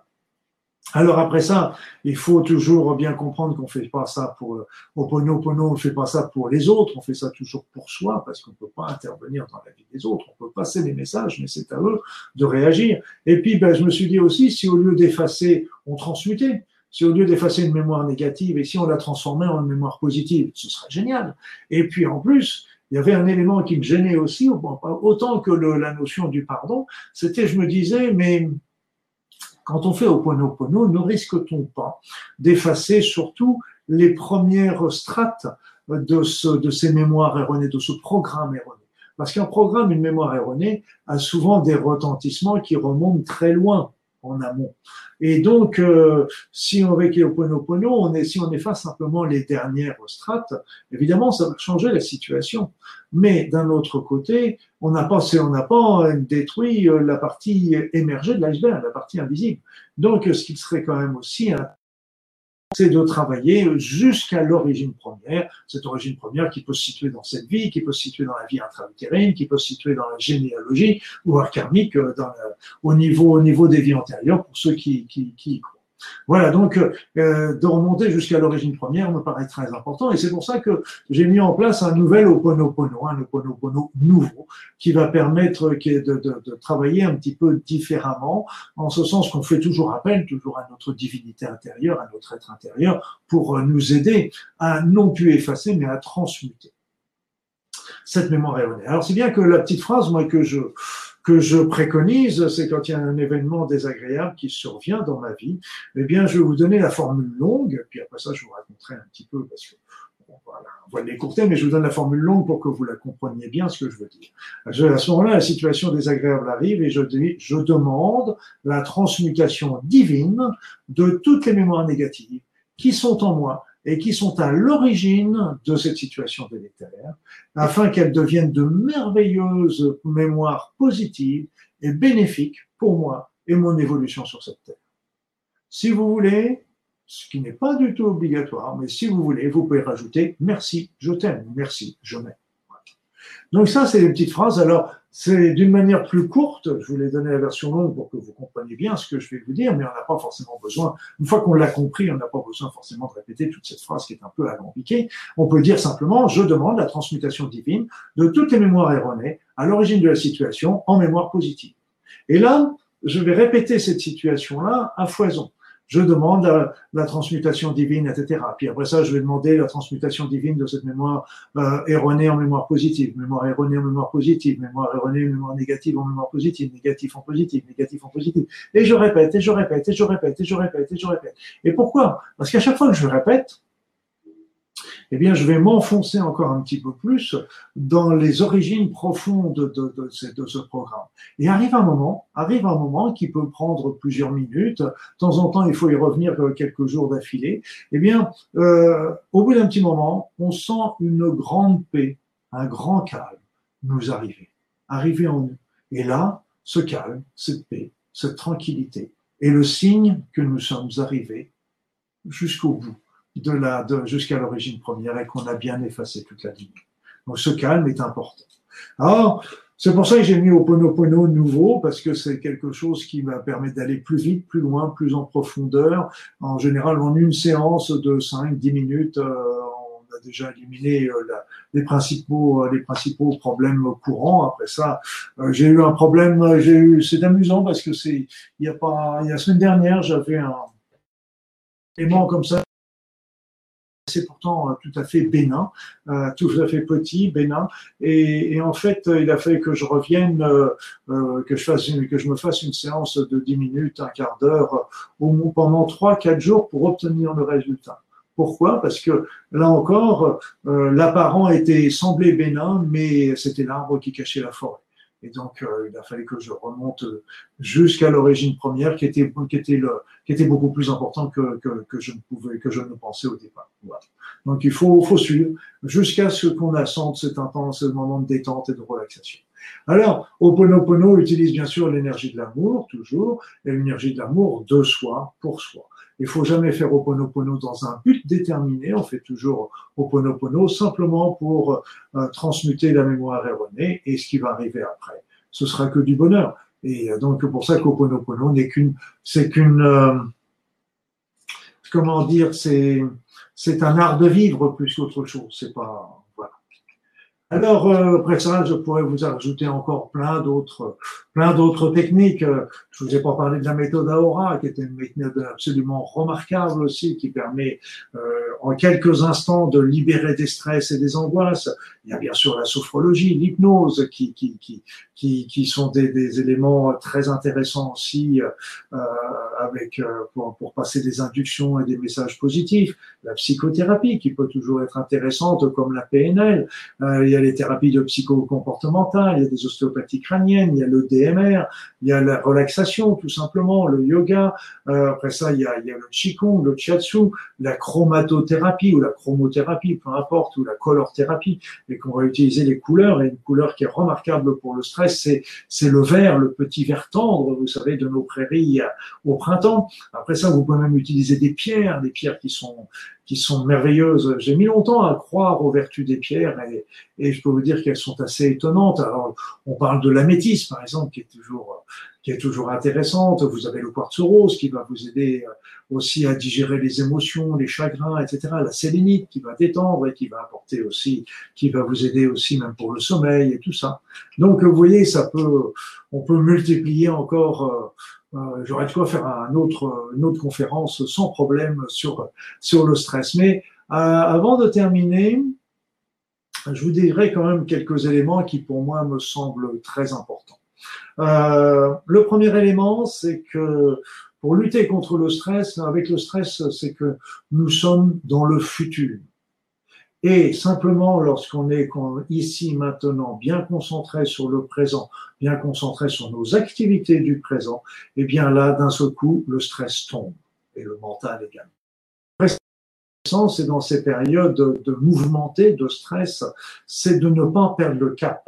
C'est-à-dire, c'est que soit vous connaissez un petit peu euh, ce, le but, le sens que vous voulez donner à votre vie, alors même dans cette période de, de, de, de de tempête, euh, bah vous, vous savez très bien que le cap qu'il faut conserver pour aller toujours dans la direction euh, choisie. Si vous ne l'avez pas, si vous n'avez pas encore cet élément, eh bien, trouvez-le et ça justement les éléments de méditation, etc. vont vous aider aussi par rapport à, à, faire ressortir ces éléments importants pour retrouver le cap, le sens, le sens de votre vie, le sens de la vie aussi.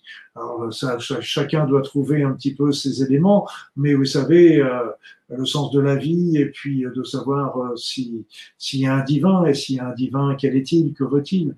Et pour ceux qui sont croyants, la prière est toujours un élément extrêmement important alors la prière, vous savez, moi je ne dirais, je ne dirais qu'une chose, euh, c'est que la prière est comme le numéro de téléphone que vous faites pour avoir une communication.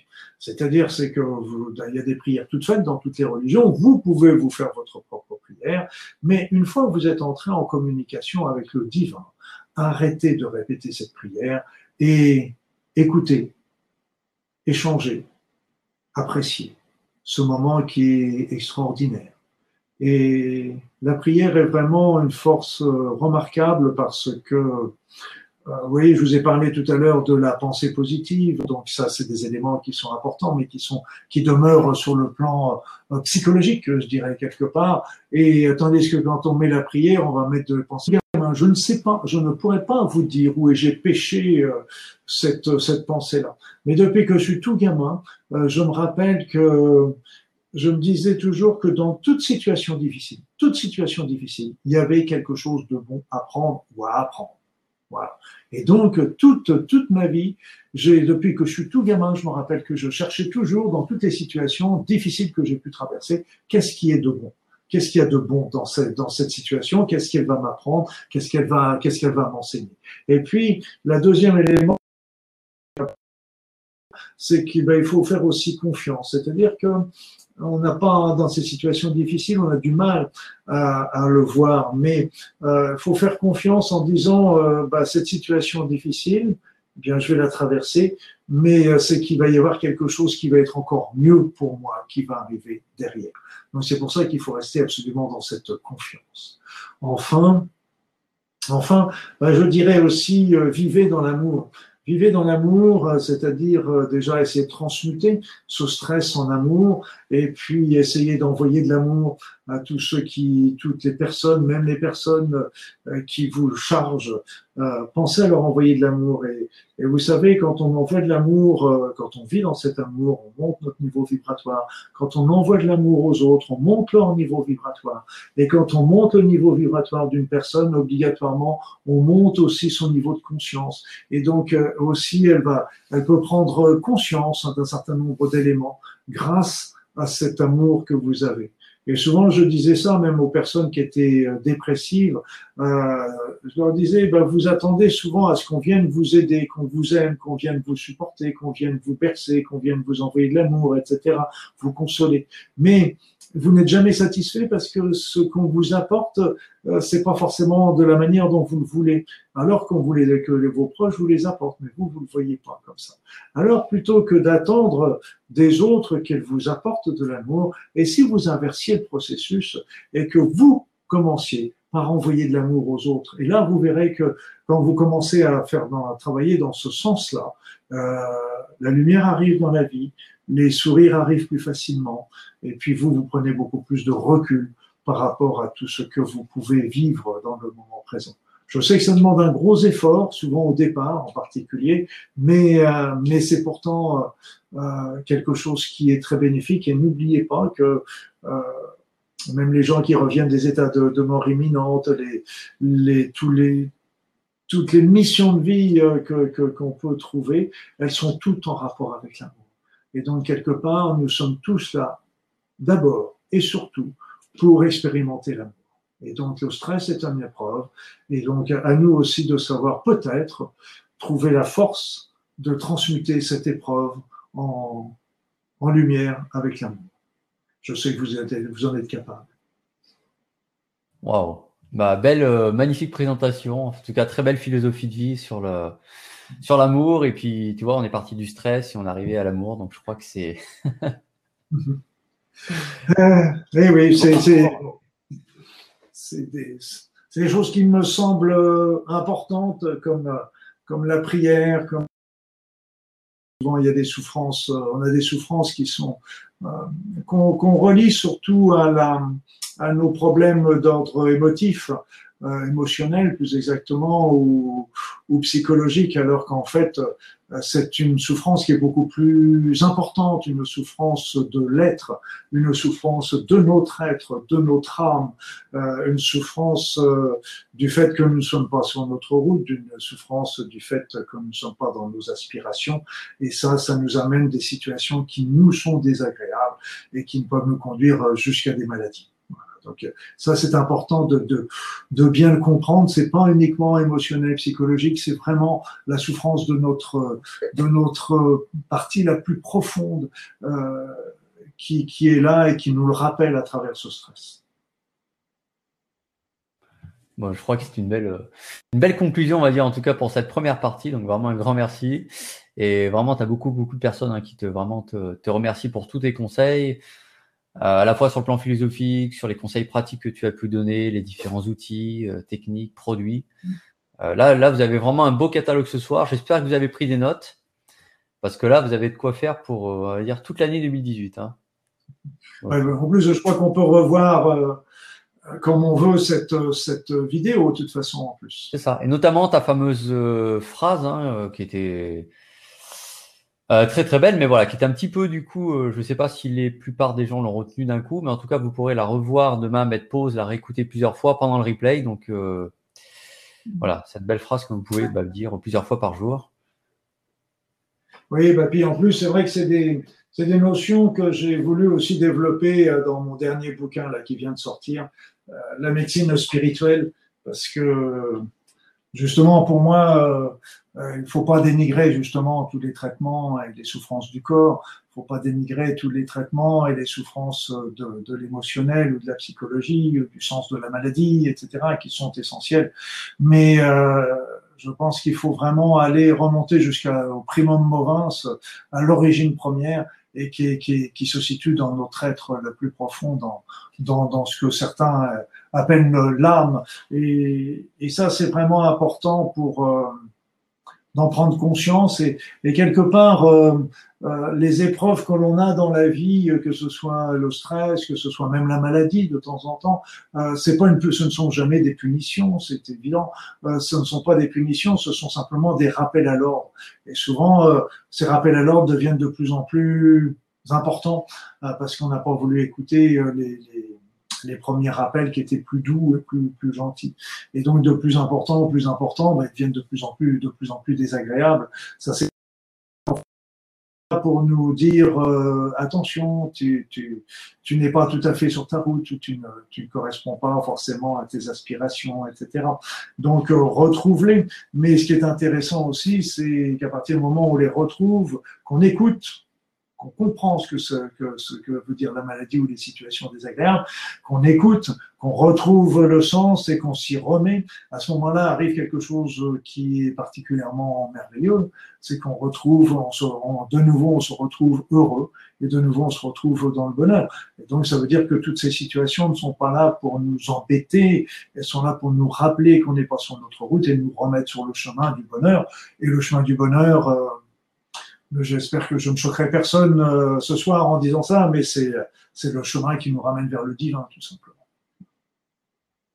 C'est vraiment tout le chemin, c'est pas une, c'est tout l'objet d'une vie, euh, bien souvent. Hein. Mmh. Oui, oui, il paraît que même qu'on en a même de plusieurs. Il en faut plusieurs parce que moi, toujours, je dois en avoir eu plusieurs parce que j'ai, j'ai pas dû être un bon élève tout le temps. Alors, c'est pas grave, on vient, puis on recommence. Ouais. Voilà, on le fait en plusieurs fois. Oui, exactement. C'est pas grave, c'est pas grave. Rien n'est grave, rien n'est grave. Le principal, c'est, c'est d'y arriver. Voilà, et puis d'avancer. Eh ben, écoute, bon, bah, déjà, un grand merci pour tout ça. Alors, bah, merci, les questions.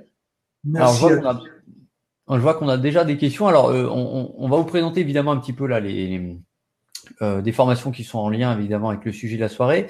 vous pouvez déjà commencer par nous poser vos questions dans le chat. Hein. Moi, j'en ai noté déjà quelques-unes tout à l'heure. et juste après, on aura une partie évidemment questions-réponses. Donc, Luc, ce fera un plaisir de vous répondre. Euh, voilà, donc préparez vos questions, notez-les dans texte dans le chat et puis on va, on va y répondre bien entendu tout à l'heure dans quelques minutes.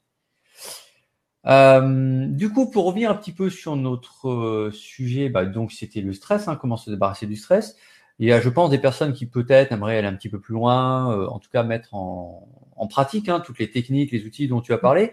Est-ce que tu peux peut-être nous, nous redire un petit peu, bon moi j'ai la liste évidemment des quelques formation en ligne qui pourrait vraiment le plus correspondre à, au sujet. Hein. Il y avait la maladie et la santé, la fatigue, les méditations d'évolution, la puissance de la pensée, créer la vie de vos rêves, plus euh, devenir le meilleur de vous-même. Voilà. Déjà, pour faire tout, si tu peux nous donner un petit peu l'ensemble de, de, ce que ces, ces, modules peuvent vous apporter. Déjà, déjà par rapport à ce qu'on a vu ce soir, euh, il y a déjà euh, ce qui est intéressant, c'est le module de la maladie et la santé, mais il faut bien comprendre en plus que ce module euh, ne reflète qu'une moitié du programme, en sens que, bah, bien sûr, c'est un module qui va expliquer comment euh, le chemin, l'aide qu'on peut obtenir,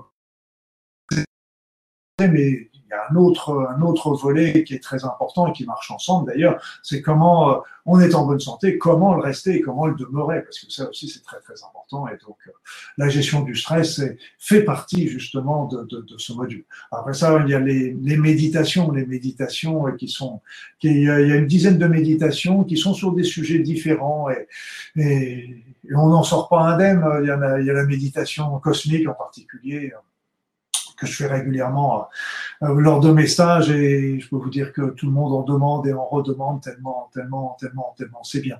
Après ça, vous avez des, des modules comme Créer la vie de vos rêves, qui est un beau, un beau programme où on développe aussi euh, le Ho'oponopono, les éléments qui peuvent faire que, plutôt que de subir le présent, comment, euh, comment faire pour rebondir et arriver à, à, créer sa vie. Donc on parle justement, il y a le Ho'oponopono qui va permettre de solutionner les situations désagréables, mais il y en a plein d'autres qui vont qui vont qui vont le permettre également. Voilà, donc euh, il y a la puissance de la pensée euh, qui est qui est une. moi je suis impressionné par, euh, par la pensée, euh, parce que vous savez, on a notre pensée, on sait qu'elle agit sur notre corps, 30 à 35% d'effet placebo, mais on sait que la pensée, c'est ce qui va agir avec la sophrologie, qui va, qui va agir sur la visualisation, etc. On a, il y a vraiment des études qui ont été magnifiques. On sait que la pensée agit sur les autres. On a des preuves aussi que cette pensée agit sur les autres, sur, sur, pour, euh, pour leur bonheur ou leur malheur selon la nature. On sait que cette pensée est capable d'agir sur nature. On a vu les travaux des motos qui montraient que ça changeait la cristallisation de l'eau. Mais on a vu, par exemple, que ça, ça agissait aussi sur les, la luminescence des plantes. Selon l'intention qu'on envoyait à la plante, sa luminescence augmentait ou diminuait selon que la pensée était positive ou était négative. On est capable aussi d'agir sur notre vie. Et là aussi, euh, je dirais qu'on y agit. On l'agit toujours. C'est même pas on peut, on est capable, c'est qu'on agit sur notre vie à chaque instant. Mais au lieu, et si au lieu d'agir d'une manière inconsciente, et si on le faisait d'une manière consciente, et là, on a peut arriver à faire des choses qui sont extrêmement intéressantes. Donc c'est pour ça que la puissance de la pensée est, est magnifique aussi. Moi, je, voilà, c'est pour ça que je suis un éternel. Euh, étudiant et je suis un éternel admiratif, en admiration un petit peu devant toutes ces, toutes ces choses qu'on peut, qu'on peut découvrir. Et je, je, suis content parce que tant que je garde un petit peu cette, cette joie cette, de, la découverte, un petit peu comme les enfants, ça me fait plaisir. ça veut dire que quelque part, il y a, il y a un petit grain de moi-même qui est resté jeune. Voilà. Voilà. voilà. Bon, puis après, il y avait d'autres choses. Créer la vie de vos rêves, tu en as un petit peu parlé. Beaucoup, là puissance de la pensée, les méditations, voilà, non? Voilà, bon, il y en a plusieurs. Énergétiques. oui, des soins énergétiques, ça, c'est. C'est la découverte des soins énergétiques. Ce ne sont pas les soins énergétiques, c'est pas la stage de soins énergétiques que je, que je fais, mais c'est déjà, euh, déjà très intéressant euh, par rapport à, déjà ressentir les énergies, savoir ce que c'est. Déjà, il y a des techniques qui sont, qui sont très pratiques qu'on peut déjà réaliser, obtenir des résultats. Et puis, ben, j'ai pas parlé de la, on n'a pas parlé de la fatigue, mais enfin du module sur la fatigue, mais c'est évident que ça fait partie également. J'en ai parlé suffisamment aussi ce soir. Combien la, le stress entraîne de la fatigue et donc voilà. Voilà. Puis après, on a aussi quelques packs, bon voilà, qui sont un ensemble de formations. Bon, je passe rapidement. Voilà. Olivier, de tout. C'est bien. Voilà. on peut question. ah non, il y a une promotion ce soir, je crois. Oui, alors voilà, juste, juste montrer qu'après, je vais enlever le partage d'écran. Hein, voilà, juste simplement, bon, je vais vous le remettre dans le chat, mais euh, je, vais vous, je vous ai affiché le petit bouton d'offre qui vient de se mettre sur la droite de la vidéo, donc vous pouvez cliquer évidemment. Alors, petite promo, je suis très rapide, très somme. Jusqu'à dimanche soir, vous avez un tarif spécial, on vous fait 30% de réduction sur tous les modules. Donc, quel que soit le module que vous choisissez, un module individuel ou même les packages de modules. Donc, un package, c'est un ensemble de, modules hein, qu'on a regroupé évidemment sur des thématiques euh, communes. Donc, vous avez 30%. Vous mettez ce petit code ici, R30WLB. Je vais vous le remettre évidemment dans le chat, dans la zone de paiement. Et euh, voilà, ça vous permet d'avoir jusqu'à dimanche soir, minuit, euh, cette réduction voilà, donc vous pouvez en profiter. Vous avez tout le temps tranquillement pour regarder ça, tête reposée, ce soir ou ce week-end. Euh, juste vous montrer un petit exemple comment ça marche. Imaginons que vous voulez prendre ce module-là, la découverte des soins énergétiques. Voilà, je fais tant que ça charge. Vous avez votre page ici, la description à chaque fois de la formation, le nombre de vidéos, ce qu'on va y trouver dedans. Et vous allez tomber ensuite sur une page voilà, donc là, c'est la page de commande. Donc, on vous remet à chaque fois le nom du, module. Vous ne pouvez pas vous tromper. On remet évidemment les éléments qui y a à l'intérieur. Le prix, là, vous voyez, je vous ai déjà euh, indiqué le prix. Il suffit de remettre ici, j'ai un bon de réduction. Je vous le montre parce que c'est vrai que ce n'est pas très visible. Vous cochez euh, ici votre bon de réduction que je vais reprendre euh, ici. Je vais refaire pour vous montrer. Je vais prendre une seconde. Voilà, vous cochez mettez vos de réduction, faites copier-coller, valider, et ça vous fait la bonne réduction immédiat. Et après, vous choisissez votre moyen de paiement, évidemment, une fois, trois fois, six fois, etc. Voilà, j'en arrête là pour la partie publicité. C'était un petit flash pub comme à la télévision. Hop, on revient à la vraie vie. Et voilà, nous retrouvons donc Luc qui est ici, en caméra. Alors. Euh... Je suis en train de lire les petits commentaires. Eh ben, c'est très bien. Parce que Est-ce que tu as, repéré quelques. Alors, euh, oui, alors moi, je... moi, j'avais déjà une première question que j'avais pris qui, qui, datait un petit peu du début d'ailleurs, de Fabien qui nous disait Moi, je cherche comment calmer les palpitations. Alors, est-ce que c'est lié au stress ou pas? Est-ce que ça peut être lié à du stress? Ça peut, ça peut. Ça peut. Bon, après, de toute façon, une des, des meilleures, une des meilleures techniques, c'est à mon sens la méditation. Mais bon, après ça, il y a la, il y a la cohérence cardiaque aussi qui est intéressante. Je, voulais vous en parler, mais j'étais pris ailleurs. La cohérence cardiaque est aussi une méthode respiratoire qui permet, qui, qui est à, qui qu'on fait à raison de six respirations par minute. Donc, euh, ça fait une, une respiration, une inspire, expire toutes les 10 secondes. Là aussi, ça permet d'amener de, d'amener une régulation euh, au niveau au niveau du cœur. Aujourd'hui, on est à 5,5, 5,5 ou 6, mais bon, 6. Il faut trouver simplement, on trouve des petits logiciels euh, sur Internet qui permettent de, de rythmer un petit peu ces, ces, ces respirations. Après, mais bah, il faut aussi penser au magnésium, hein, tout simplement, parce que là encore, il y a très très souvent des facteurs qui interviennent là-dessus. Mais après, il peut y avoir aussi des problèmes cardiaques. Hein, il peut y avoir des troubles, des troubles de la transmission cardiaque au niveau des faisceaux de commande. Et donc euh, là aussi, euh, tout, à mon sens, euh, il est toujours important quand il y a des palpitations de faire un bilan chez un cardiologue qui va dire si c'est bénin ou si c'est pas bénin avant de, avant toute chose, ça me paraît raisonnable. Il y a l'aubépine aussi qui est un bon trait, qui est une belle plante aussi qui permet de, travailler au niveau de ces palpitations. Euh, alors oui, une deuxième question. Linda qui te demande pour le burn-out, comment calmer les peurs et les angoisses intempestives? Bah, Est-ce qu'il y a une méthode plus particulièrement à laquelle tu penses? Bah, J'en ai fourni pas mal. Hein. Parle. Euh, il y avait déjà le rescue qui peut déjà être très simple. On peut, on peut faire, euh, on peut faire la technique de Aora aussi à ce moment-là. On peut faire une technique de l'EFT. On peut il y a, il y a plein de, on peut se travailler aussi sur les sur les points réflexes également qui, qui, qui sont là. Il y a euh, voilà, les, les, techniques que j'ai données sont à la fois des techniques qui peuvent être prises euh, régulièrement pour euh, soulager euh, l'état, l'état de stress chronique, mais qui peuvent être aussi pris au moment. le FT, par exemple, est aussi une très bonne, une très bonne technique pour, pour calmer des crises d'angoisse à ce moment-là aussi. Euh, alors, on a Théa qui nous dit pour moi, le stress se transforme en attaque de panique, pas simple à calmer. Est-ce que quelle différence tu fais entre les deux? Euh, C'est l'attaque de panique, c'est un petit peu comme je disais euh, tout à l'heure avec les phobies. Euh, euh souvent, c'est des éléments qui, qui qui entraînent, qui sont des conséquences un petit peu on peut travailler sur des sur des traitements, mais tout tout ce que je viens de dire euh, est tout à fait tout à fait exact. Après, euh, euh, faut savoir jusqu'à quel point ces, ces, états de panique sont intenses, parce que de temps en temps, on est redevable malgré tout aussi des traitements conventionnels s'il y avait besoin. là, c'est pas facile de dire par comme ça, brûle pour point ce qu'il en est, mais euh, déjà il y a des plantes, il y a des, des, des oligoéléments, il y a le magnésium, il y a les, les fleurs euh, les fleurs de bac, il y a les il y a, il y a tout ce que tout ce que je viens de dire au niveau euh, de, de, de Ho'oponopono pour effacer les mémoires erronées, etc.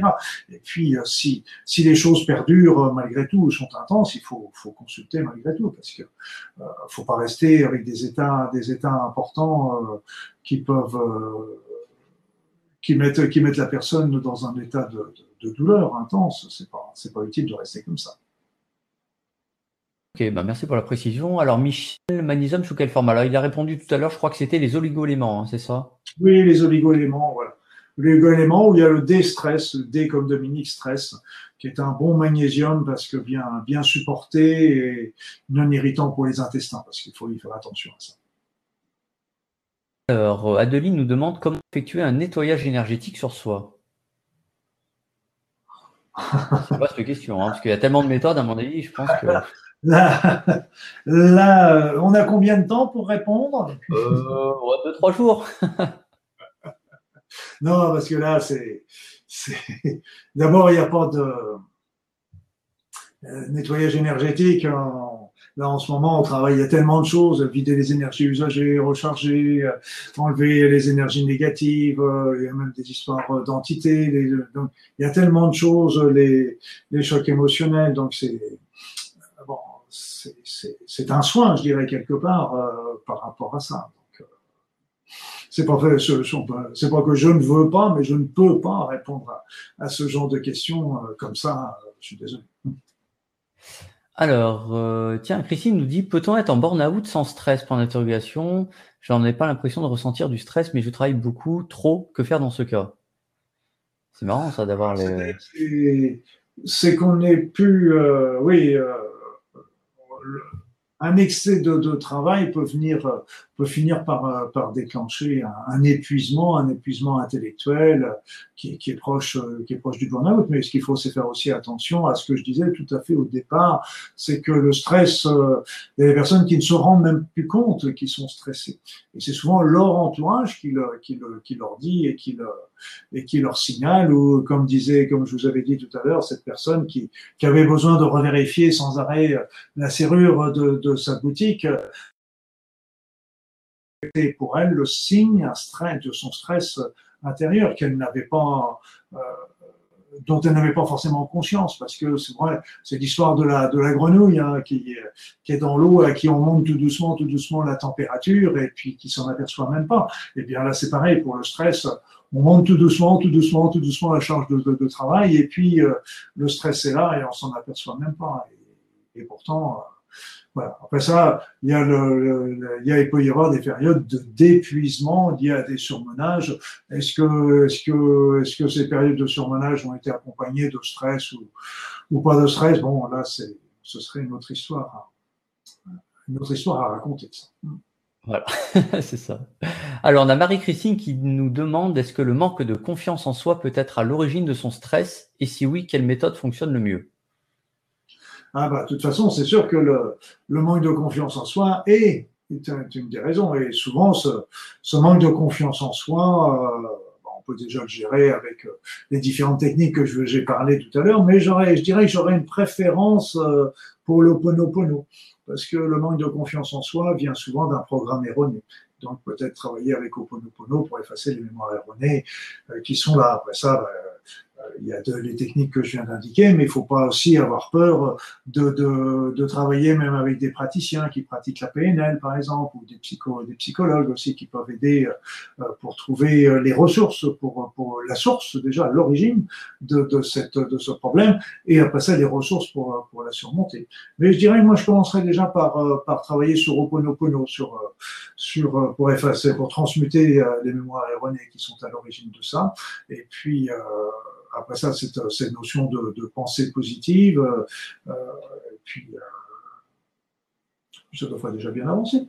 Ouais, pour démarrer. Et puis d'ailleurs, on le rappelle, hein, je vous l'ai mis tout à l'heure dans le chat, mais euh, Luc Baudin a écrit un magnifique livre sur Oponopono, le nouveau Oponopono d'ailleurs récemment, que vous pouvez trouver en librairie, donc euh, soit sur le site Docteur Luc Baudin, soit en librairie, ou je crois que sur Amazon. Ah, je ne vends pas de, je vends pas de livres hein, sur mon site.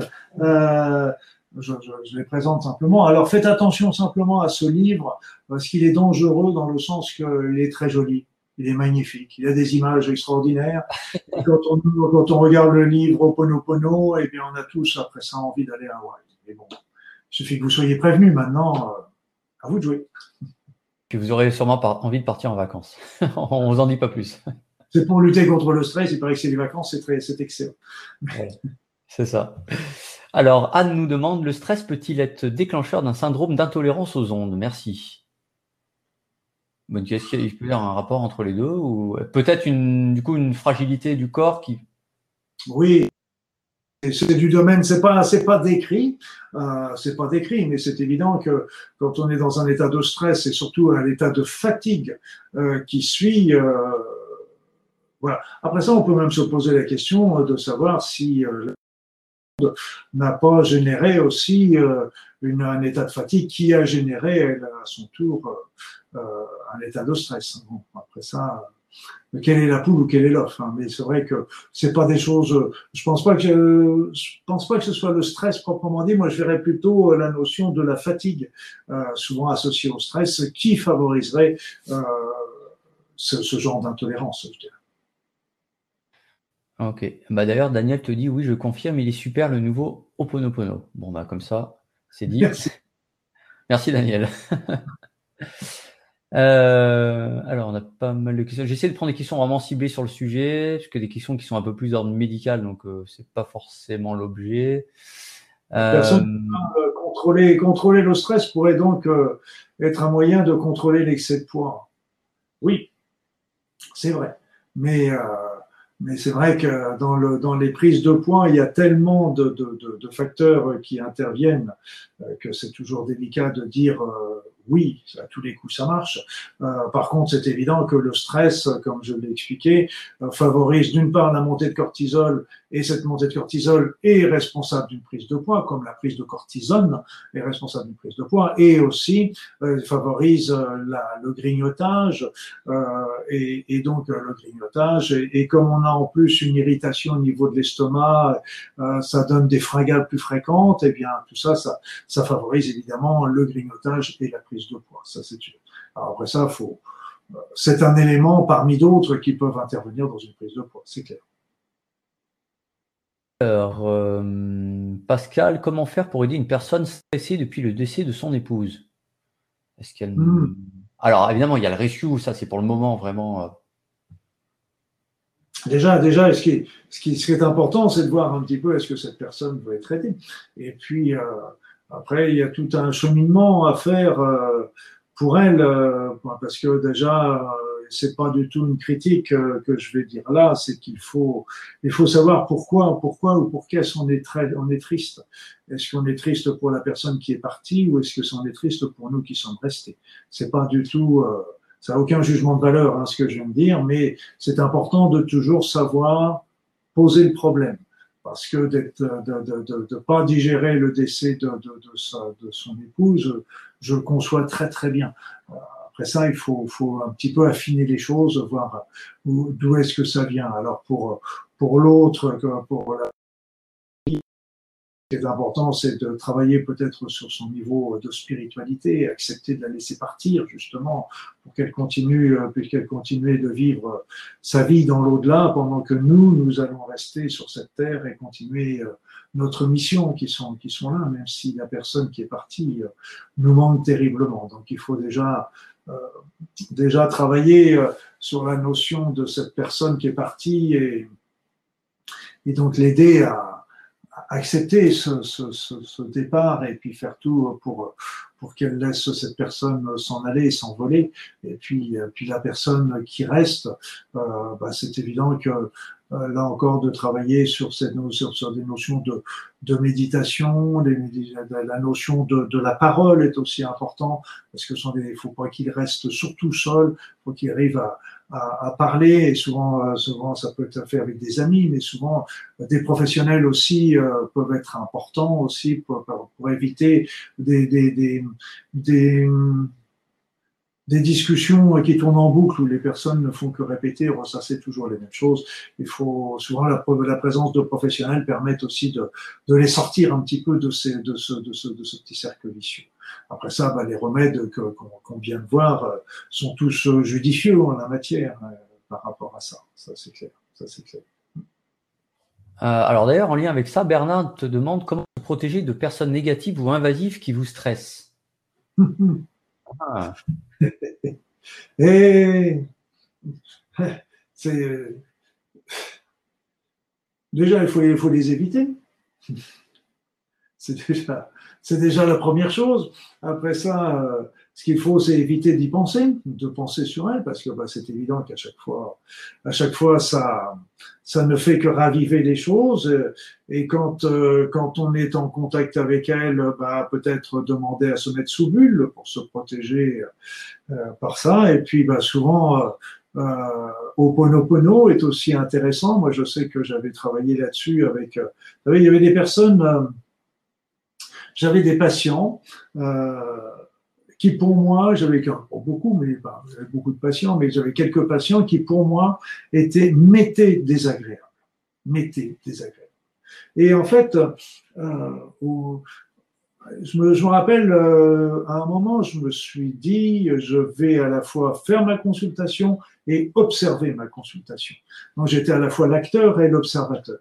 Et en fait, compte, je m'apercevais que ces personnes euh, n'étaient pas spécialement désagréables, elles n'étaient pas du tout désagréables avec moi. Mais par contre, qu'est-ce qui se passait? C'est que leur manière de faire, leur manière d'agir m'était désagréable parce que ça correspondait à une souffrance. En fait, euh, ce qui est important, c'est que j'ai travaillé sur moi, en travaillant sur moi, sur la, la souffrance qu'elle euh, qu'elle me révélait par rapport et qui me faisait mal et que et c'est pour ça que je supportais mal ces personnes. Et donc quand j'ai travaillé sur cette souffrance, eh bien après ça, je me suis aperçu que que ces personnes, euh, bah, ça se passait très bien avec elles comme avec tout le monde et et qu'il y avait aucun problème. Et c'est pour ça aussi que Oponopono est aussi important parce que ça, ça veut dire qu'il y a il y a quelque chose derrière, il y a des mémoires derrière qui qui entretiennent qui entretiennent cette, cette euh, ce, ce bis Donc, euh, et là encore, de se dire d'inverser le processus euh, en se disant, bah, au contraire, et si on envoyait de l'amour, c'est aussi un élément extrêmement intéressant à, faire parce que vous verrez que déjà vous, vous serez mieux. Et puis en plus, euh, généralement, les choses changent aussi du côté de votre interlocuteur. Alors, on va prendre peut-être encore quelques questions. On voit que l'heure tourne. Alors, nous, alors je crois que c'est Nouimi, pardon, voilà, qui dit euh, être dans une démarche de soupçon et de susceptibilité, douter de soi, cela vient-il d'une mauvaise gestion du stress? Répète-moi ça, Odon, répète-moi ça doucement. Alors, je vais peut-être te la reformuler. Est-ce qu'une personne qui est dans le soupçon, la susceptibilité, le doute de soi, est-ce que cela, du coup, peut venir d'une mauvaise gestion du stress? Bah, C'est-à-dire, c'est, ça peut être la poule ou ça peut être l'offre.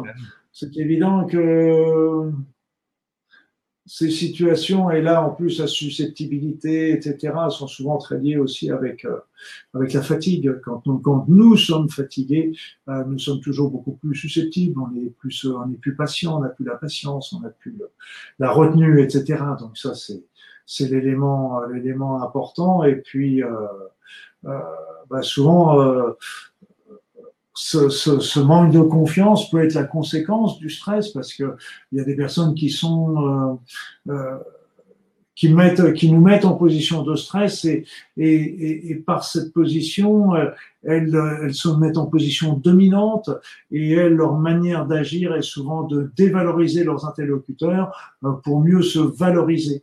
Et, donc euh, peut-être aussi que c'est un processus comme ça. Inversement, la dévalorisation peut être aussi un facteur du stress de quelqu'un qui va être plus fragile ou qui va être plus à même de, d'être d'être stressé parce que bah, c'est évident que à partir du moment où on a déjà sa confiance en soi, on sait que ça veut dire qu'on est confiant dans ce que l'on fait, dans, dans nos capacités, etc. Donc c'est évident qu'on se laisse moins facilement démonter euh, que quelqu'un qui est dans le doute et qui est dans le qui est dans le stress. Et c'est pour ça que très très fort je vais répondre du coup directement à Annie qui nous demande est-ce qu'une formation est, plus complète que les livres? Bah déjà c'est complémentaire. Les livres sont bah, déjà très intéressants. Une formation évidemment, euh, Luc va approfondir les sujets, les techniques, les méthodes et va ah, vraiment vous donner des conseils pratiques pour mettre euh, tout ça en place. Ah bah, parce qu'il y a les, il y a les formations, euh, les formations, les e-learning, les, les, modules. Ah oui, tout à fait. Ils sont, ils sont ils sont complets. Je, donne beaucoup au niveau des, conférences, comme vous le voyez, mais il est évident qu'il y a encore euh, bien d'autres choses qui sont développées pendant pendant les, les, avec les, avec les modules et puis dans les stages, on, on, on présente encore d'autres choses qui sont pas ni dans les dans les conférences, ni dans les formes, dans les modules, etc., qui sont qui sont encore d'autres choses et qui permettent, par exemple, tout à l'heure, on parlait des soins énergétiques pour faire un nettoyage. Là, ça nécessite un, un, un stage de soins énergétiques pour travailler là-dessus, parce que c'est il y a tellement de facettes, tellement de choses à, à, nettoyer, à travailler, à vérifier que euh, voilà, pour en être. Euh, donc chacun, euh, chaque chose est, est différente et complémentaire. Et, voilà. Mais bien sûr, je ne retiens pas non plus ce que je dis euh, au niveau des conférences, au niveau des choses comme ça. Voilà. Puis il y a les stages présentiels, voilà, il y a vraiment euh, tout un panel de formations et chacun y trouve son bonheur selon son, son besoin. Alors, Jolanta nous demande, ah oui, tiens, intéressant pour les enfants. Comment aider les enfants stressés par la charge de travail à l'école trop important? Quelle méthode ah. marche le mieux pour eux de 9 à 13 ans, elle précise, entre parenthèses. Ouais.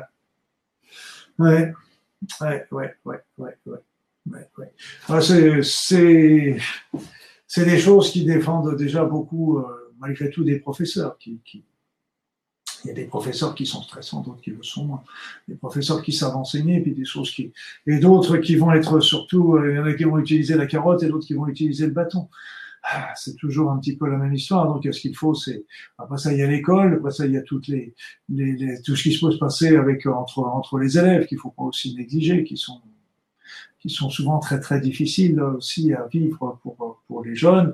Et puis il y a les horaires, euh, les, les qui sont qui sont qui sont pas simples. Donc euh, c'est vrai que l'important c'est toujours euh, de, de, de les aider et de et de leur donner toujours euh, la, de la valeur, toujours à partir du moment, euh, leur montrer que, bien sûr, il faut qu'ils se, démènent, bien sûr, il faut qu'ils bossent et qu'ils travaillent, mais euh, d'un autre côté, qu'ils ont toujours une grande valeur à vos yeux, et donc, en tant que parents, c'est déjà extrêmement important d'avoir toujours un petit peu ce, cette notion-là que, les parents sont toujours là pour, pour soutenir, pour aider, pour,